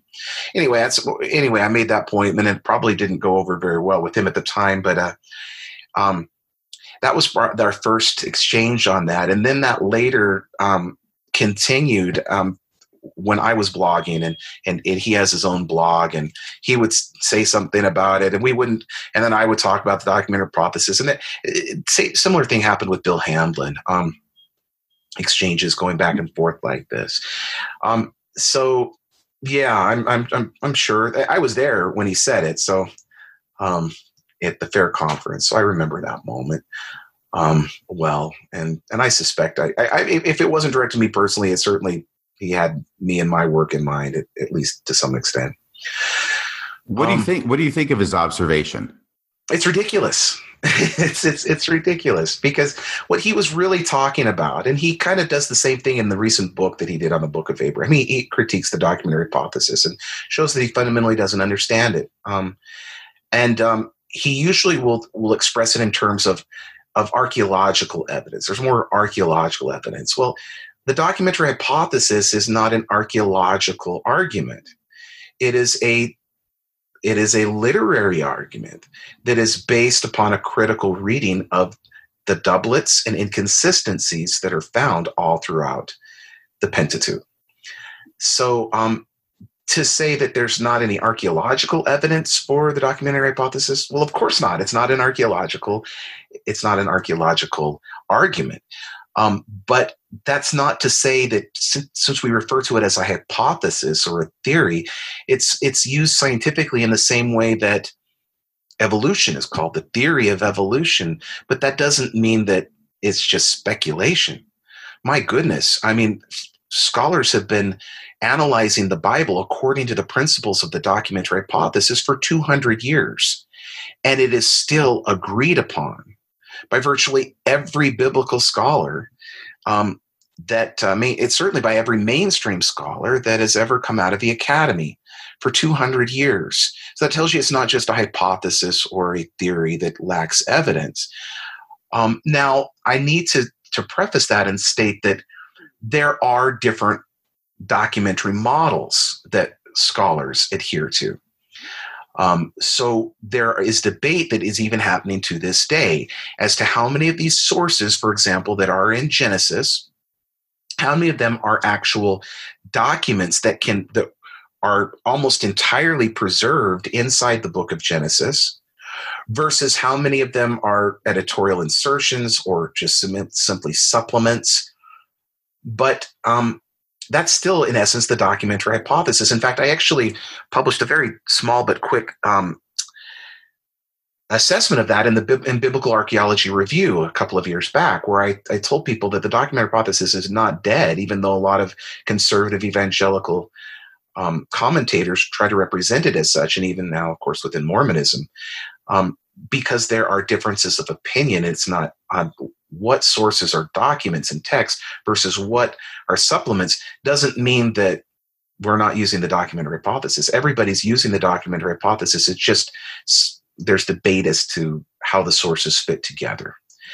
And and other than that, it's all you know. Everybody has the same understanding that the reality is is that the book of Genesis, which is directly relevant to the book of Abraham, um, is composed of separate historical sources that have been amalgamated or put together by a redactor or an editor into the present form that we have it in the book of Genesis. Everyone agrees that that's the case. It's just the evidence is that clear.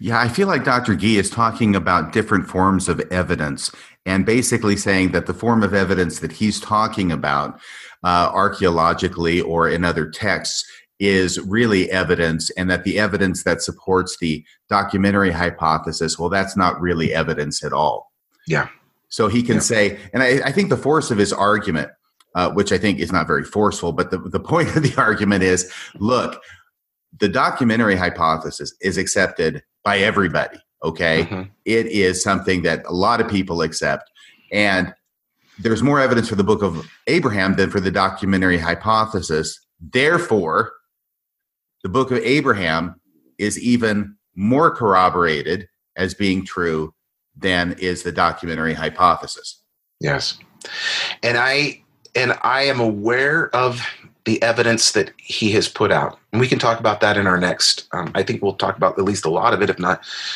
all of it, in in the next uh, podcast that we do.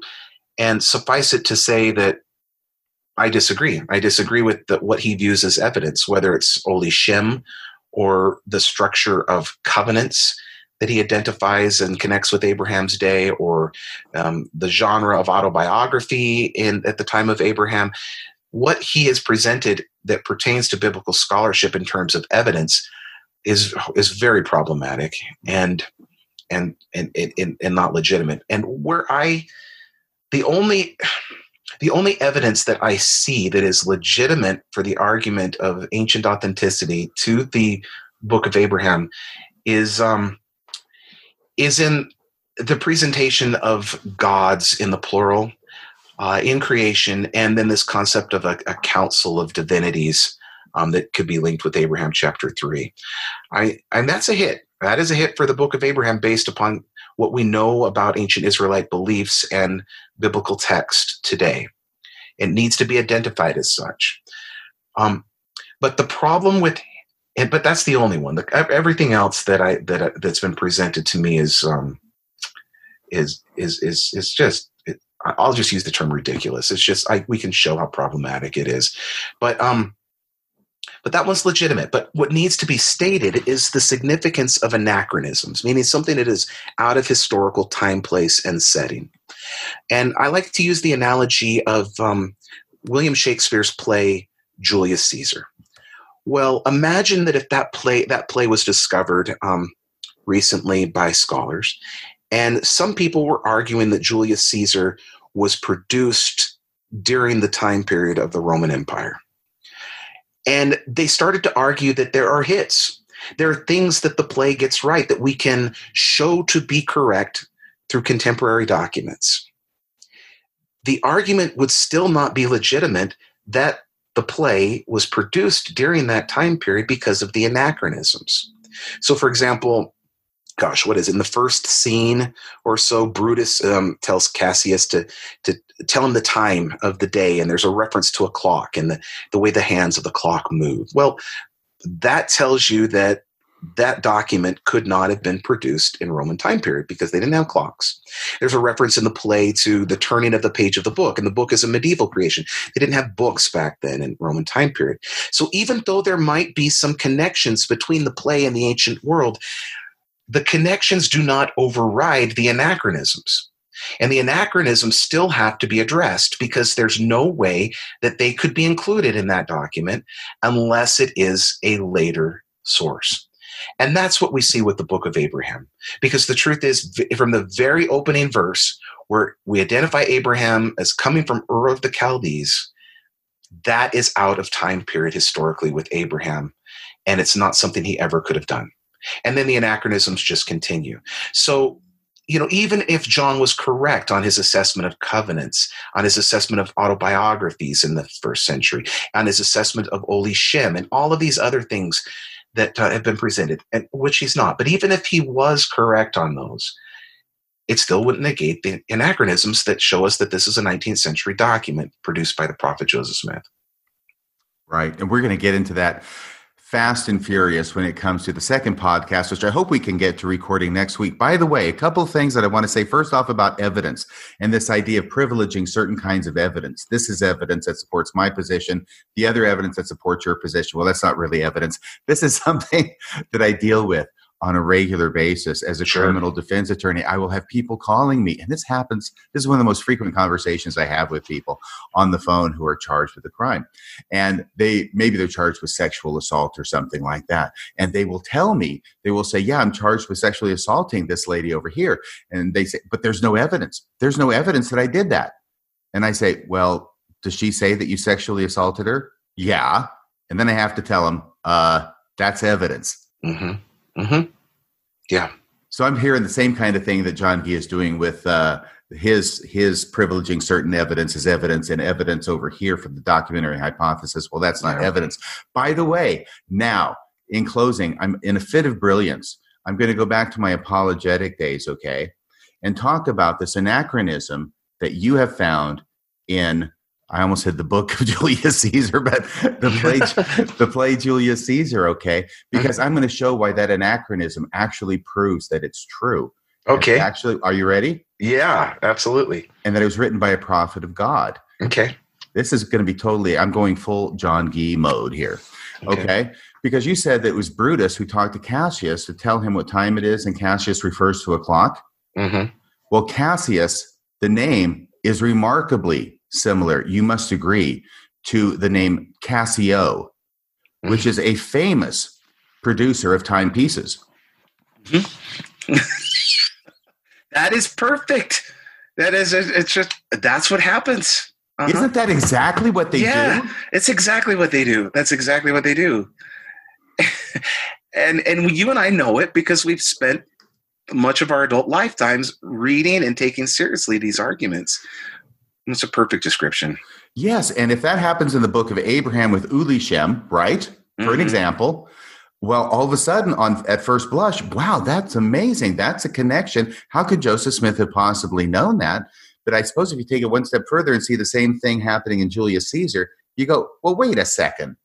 That doesn't mean anything. That's just a coincidence for crying out loud. well, yeah, and since you brought it up, we got to finish this one. We got to okay. The the um the okay the you know the oh, okay now i'm starting to mix up the words but the book of abraham term Oli Shim, right, is the is the place name in chapter one of the Book of Abraham that has been identified by, uh, well, it was first identified by John Lundquist actually in the 1980s. As 1985. With, yeah, with the, the Book of Abraham, and then John Gee has talked about it, and he and Kerry insisted that it get into the church's essay um, on it, and it's um, and it's it's my understanding based upon what you have said, not anything that I've I've read, that John has recently kind of backed off of that a little bit. I play the tape, yeah.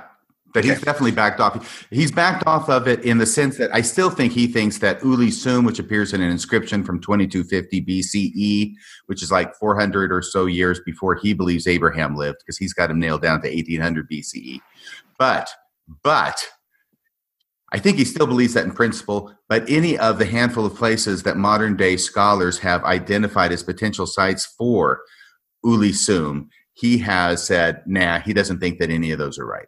I okay. think he thinks there's still an Ulisum out there waiting to be discovered. To be discovered, I get it. Yeah, but it's got to be okay. in the correct location for him. Well, you know, I, I'd read those articles before, and it, they never really interested me all that much, and so finally, for I just went maybe two weeks ago, and I looked at the exact actual cuneiform signs from the text that they're that Lundquist first was identifying that from, and um, you know, it is it's fascinating to me because if you break it down, so the Book of Abraham word is is um Oli Oli oh gosh Oli I'm getting all confused Oli okay. Shem. Book of Abraham is Olishem O L I S H E M L O L I S H E M exactly. Well, and then the cuneiform tablet actually mentions a place called Ulisum. okay, as the nominative form of that. Well, the U and the O, the reason why they're connected, and it seems strange to to non-Semiticists, but uh, they're right. The there is not. It's in Akkadian, and in Akkadian, the language of ancient Babylon and Assyria, we don't have um, we don't have O's like that. So the U and the O's are interchangeable, so that's not a problem. But then you're left with the syllable li, and then you're left with um, an S um, that is actually not an SH sound, um, but an, an, an SI sound. Olisim, which is the, the genitive form of that. And, and so my point being is that when you actually break it down, all of the the only thing that those two words share in common is literally the syllable li. That is it. It's not even using the correct S, but interesting enough, in some apologetic writings, that S will be transliterated as an SH sound so that it will connect more directly with Oli Shum from the, the, from the book of Abraham. No, sorry, Olishem from the book of Abraham. So my point being is that that's the link that's the link that, that, that we're going to identify is that there's it, it shares literally one consonant together. It, to me that's just not a strong compelling argument to say that oh joseph smith got this place name correct. I i, I don't know if i've articulated that well enough. It's a, a little bit linguistically complicated but my point being is that it's exactly what you're talking about and what you did with cassius and the, and the clock and that's what's happening and it's why it's, it shouldn't be taken seriously unfortunately yeah, we will get into all this in more detail. And I agree with you. It seems to me, after a lot of examination and a lot of hours talking with Robert Ritner, is that um, it seems that the, the case for the historicity of the Book of Abraham put forward by uh, John Gee and Kerry Muhlestein and others um, consists of a small handful of very fragile proofs. Yes, fragile proofs that ignore the anachronisms and dismiss them. Yes, there's an awful lot that they don't talk about while they're focusing on this small set.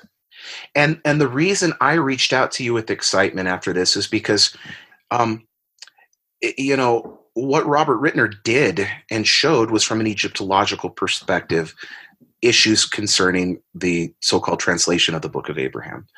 Um, where where my studies come into place into places with the actual text itself. Um, and and you know who was abraham? Was he really a historical person? Um, what's the evidence for that? Or against that um, what are the biblical sources that are being used or found all throughout the book of abraham? What does that tell us about the development of the text? What about the anachronisms that are there ref- that reflect 19th century uh, biblical viewpoints that we can pull out and extract? Um, that's where my studies uh, are a bit different than him, but augment what you were doing. And I thought that'd be fun to just get on and share. I'm excited about it, and um, it, would it, be fun to to help people be aware of that. Not in the sense of a, of attacking. Uh, uh, here's the truth. RFM. I, I say this all the time. I was talking to my wife about it this morning before we began. I said, you know, I I love these texts. I love the book of Abraham. I love the book of Mormon. And and she asked me why. She's like, why? Because she's just not in the same place. And I said, I said, I love it because they're so damn interesting. And, and I've devoted so many years to understanding how they were created and how they are contextualized historically. You don't just walk away from that. It's still, you know, I don't, I love these texts. I don't love them in the same way that I used to at one point in my life. Um, but I still care for them. I, would say I love them every bit as much as some, as John and Kerry do. Um, but we just read them very very differently. And and and and I'm, i i enjoy i love showing people um, what these texts look like when you analyze them through the lens of biblical scholarship. And in fact um, yeah I, that's one of the things i i do hope to accomplish now that i'm returning is i'd like to do a book on the book of abraham from that angle and produce that for an audience that would be awesome. I know from exchanges we've had in the past couple of weeks in preparation for that, that you are reviewing things and new ideas are coming to you even as recently as last night. Yeah. Yeah. Absolutely. So oh.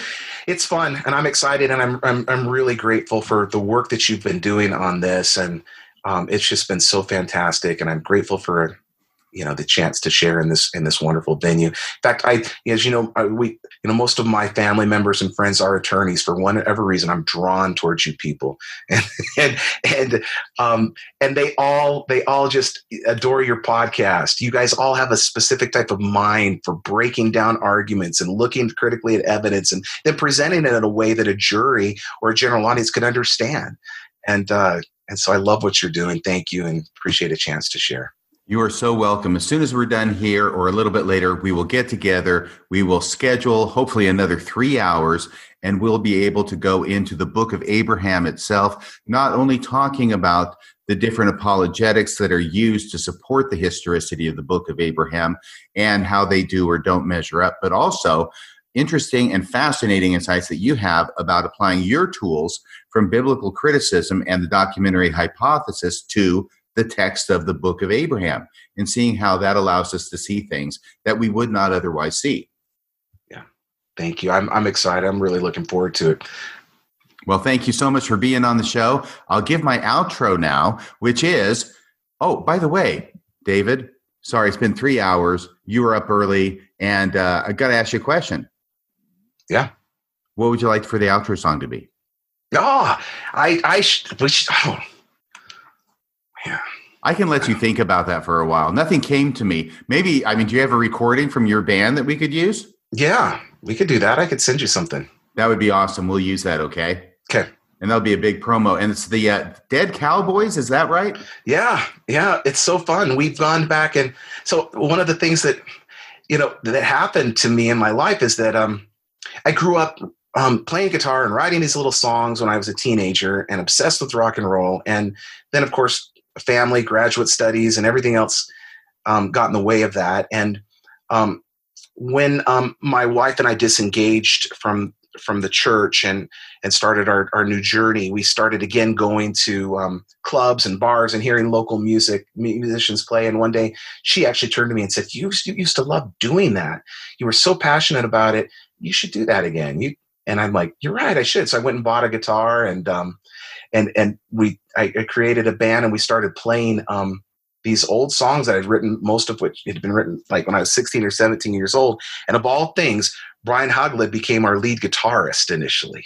So I don't know this, but Brian was, who is my dear friend, and he became lead guitarist, and we had a lot of fun. And then, you know, his, his kind of life got in the way of of things, and I moved. And so anyway, the band members have changed, but um, we do go out. We we recorded that initial album of original songs that I'd written, and um, and now go out and play locally in clubs, and it's just it's just it's so much fun. It's just to be to be back to something in my life that I had loved so passionately, and then had given up. So it's mm been it's been a great journey. Well, pick your favorite song, send it to me. We will okay. close with that song. And until next time, by the way, there's going to have to be a part two to this. But until next time, David Bokovoy, this is Radio Free Mormon, signing off the air. I've been here in the city, I know, for much too long. When all they ever play out here are those top 40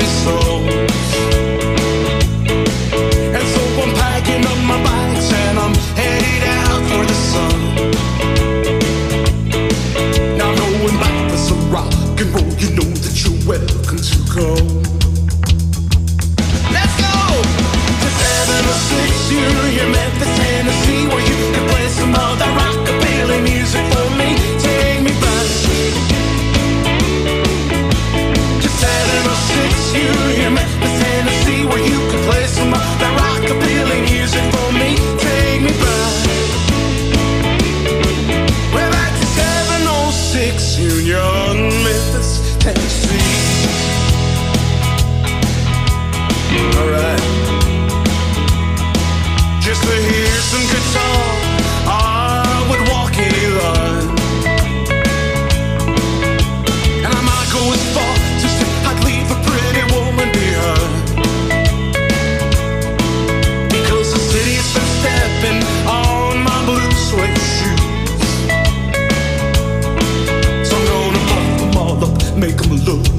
slide, they were new.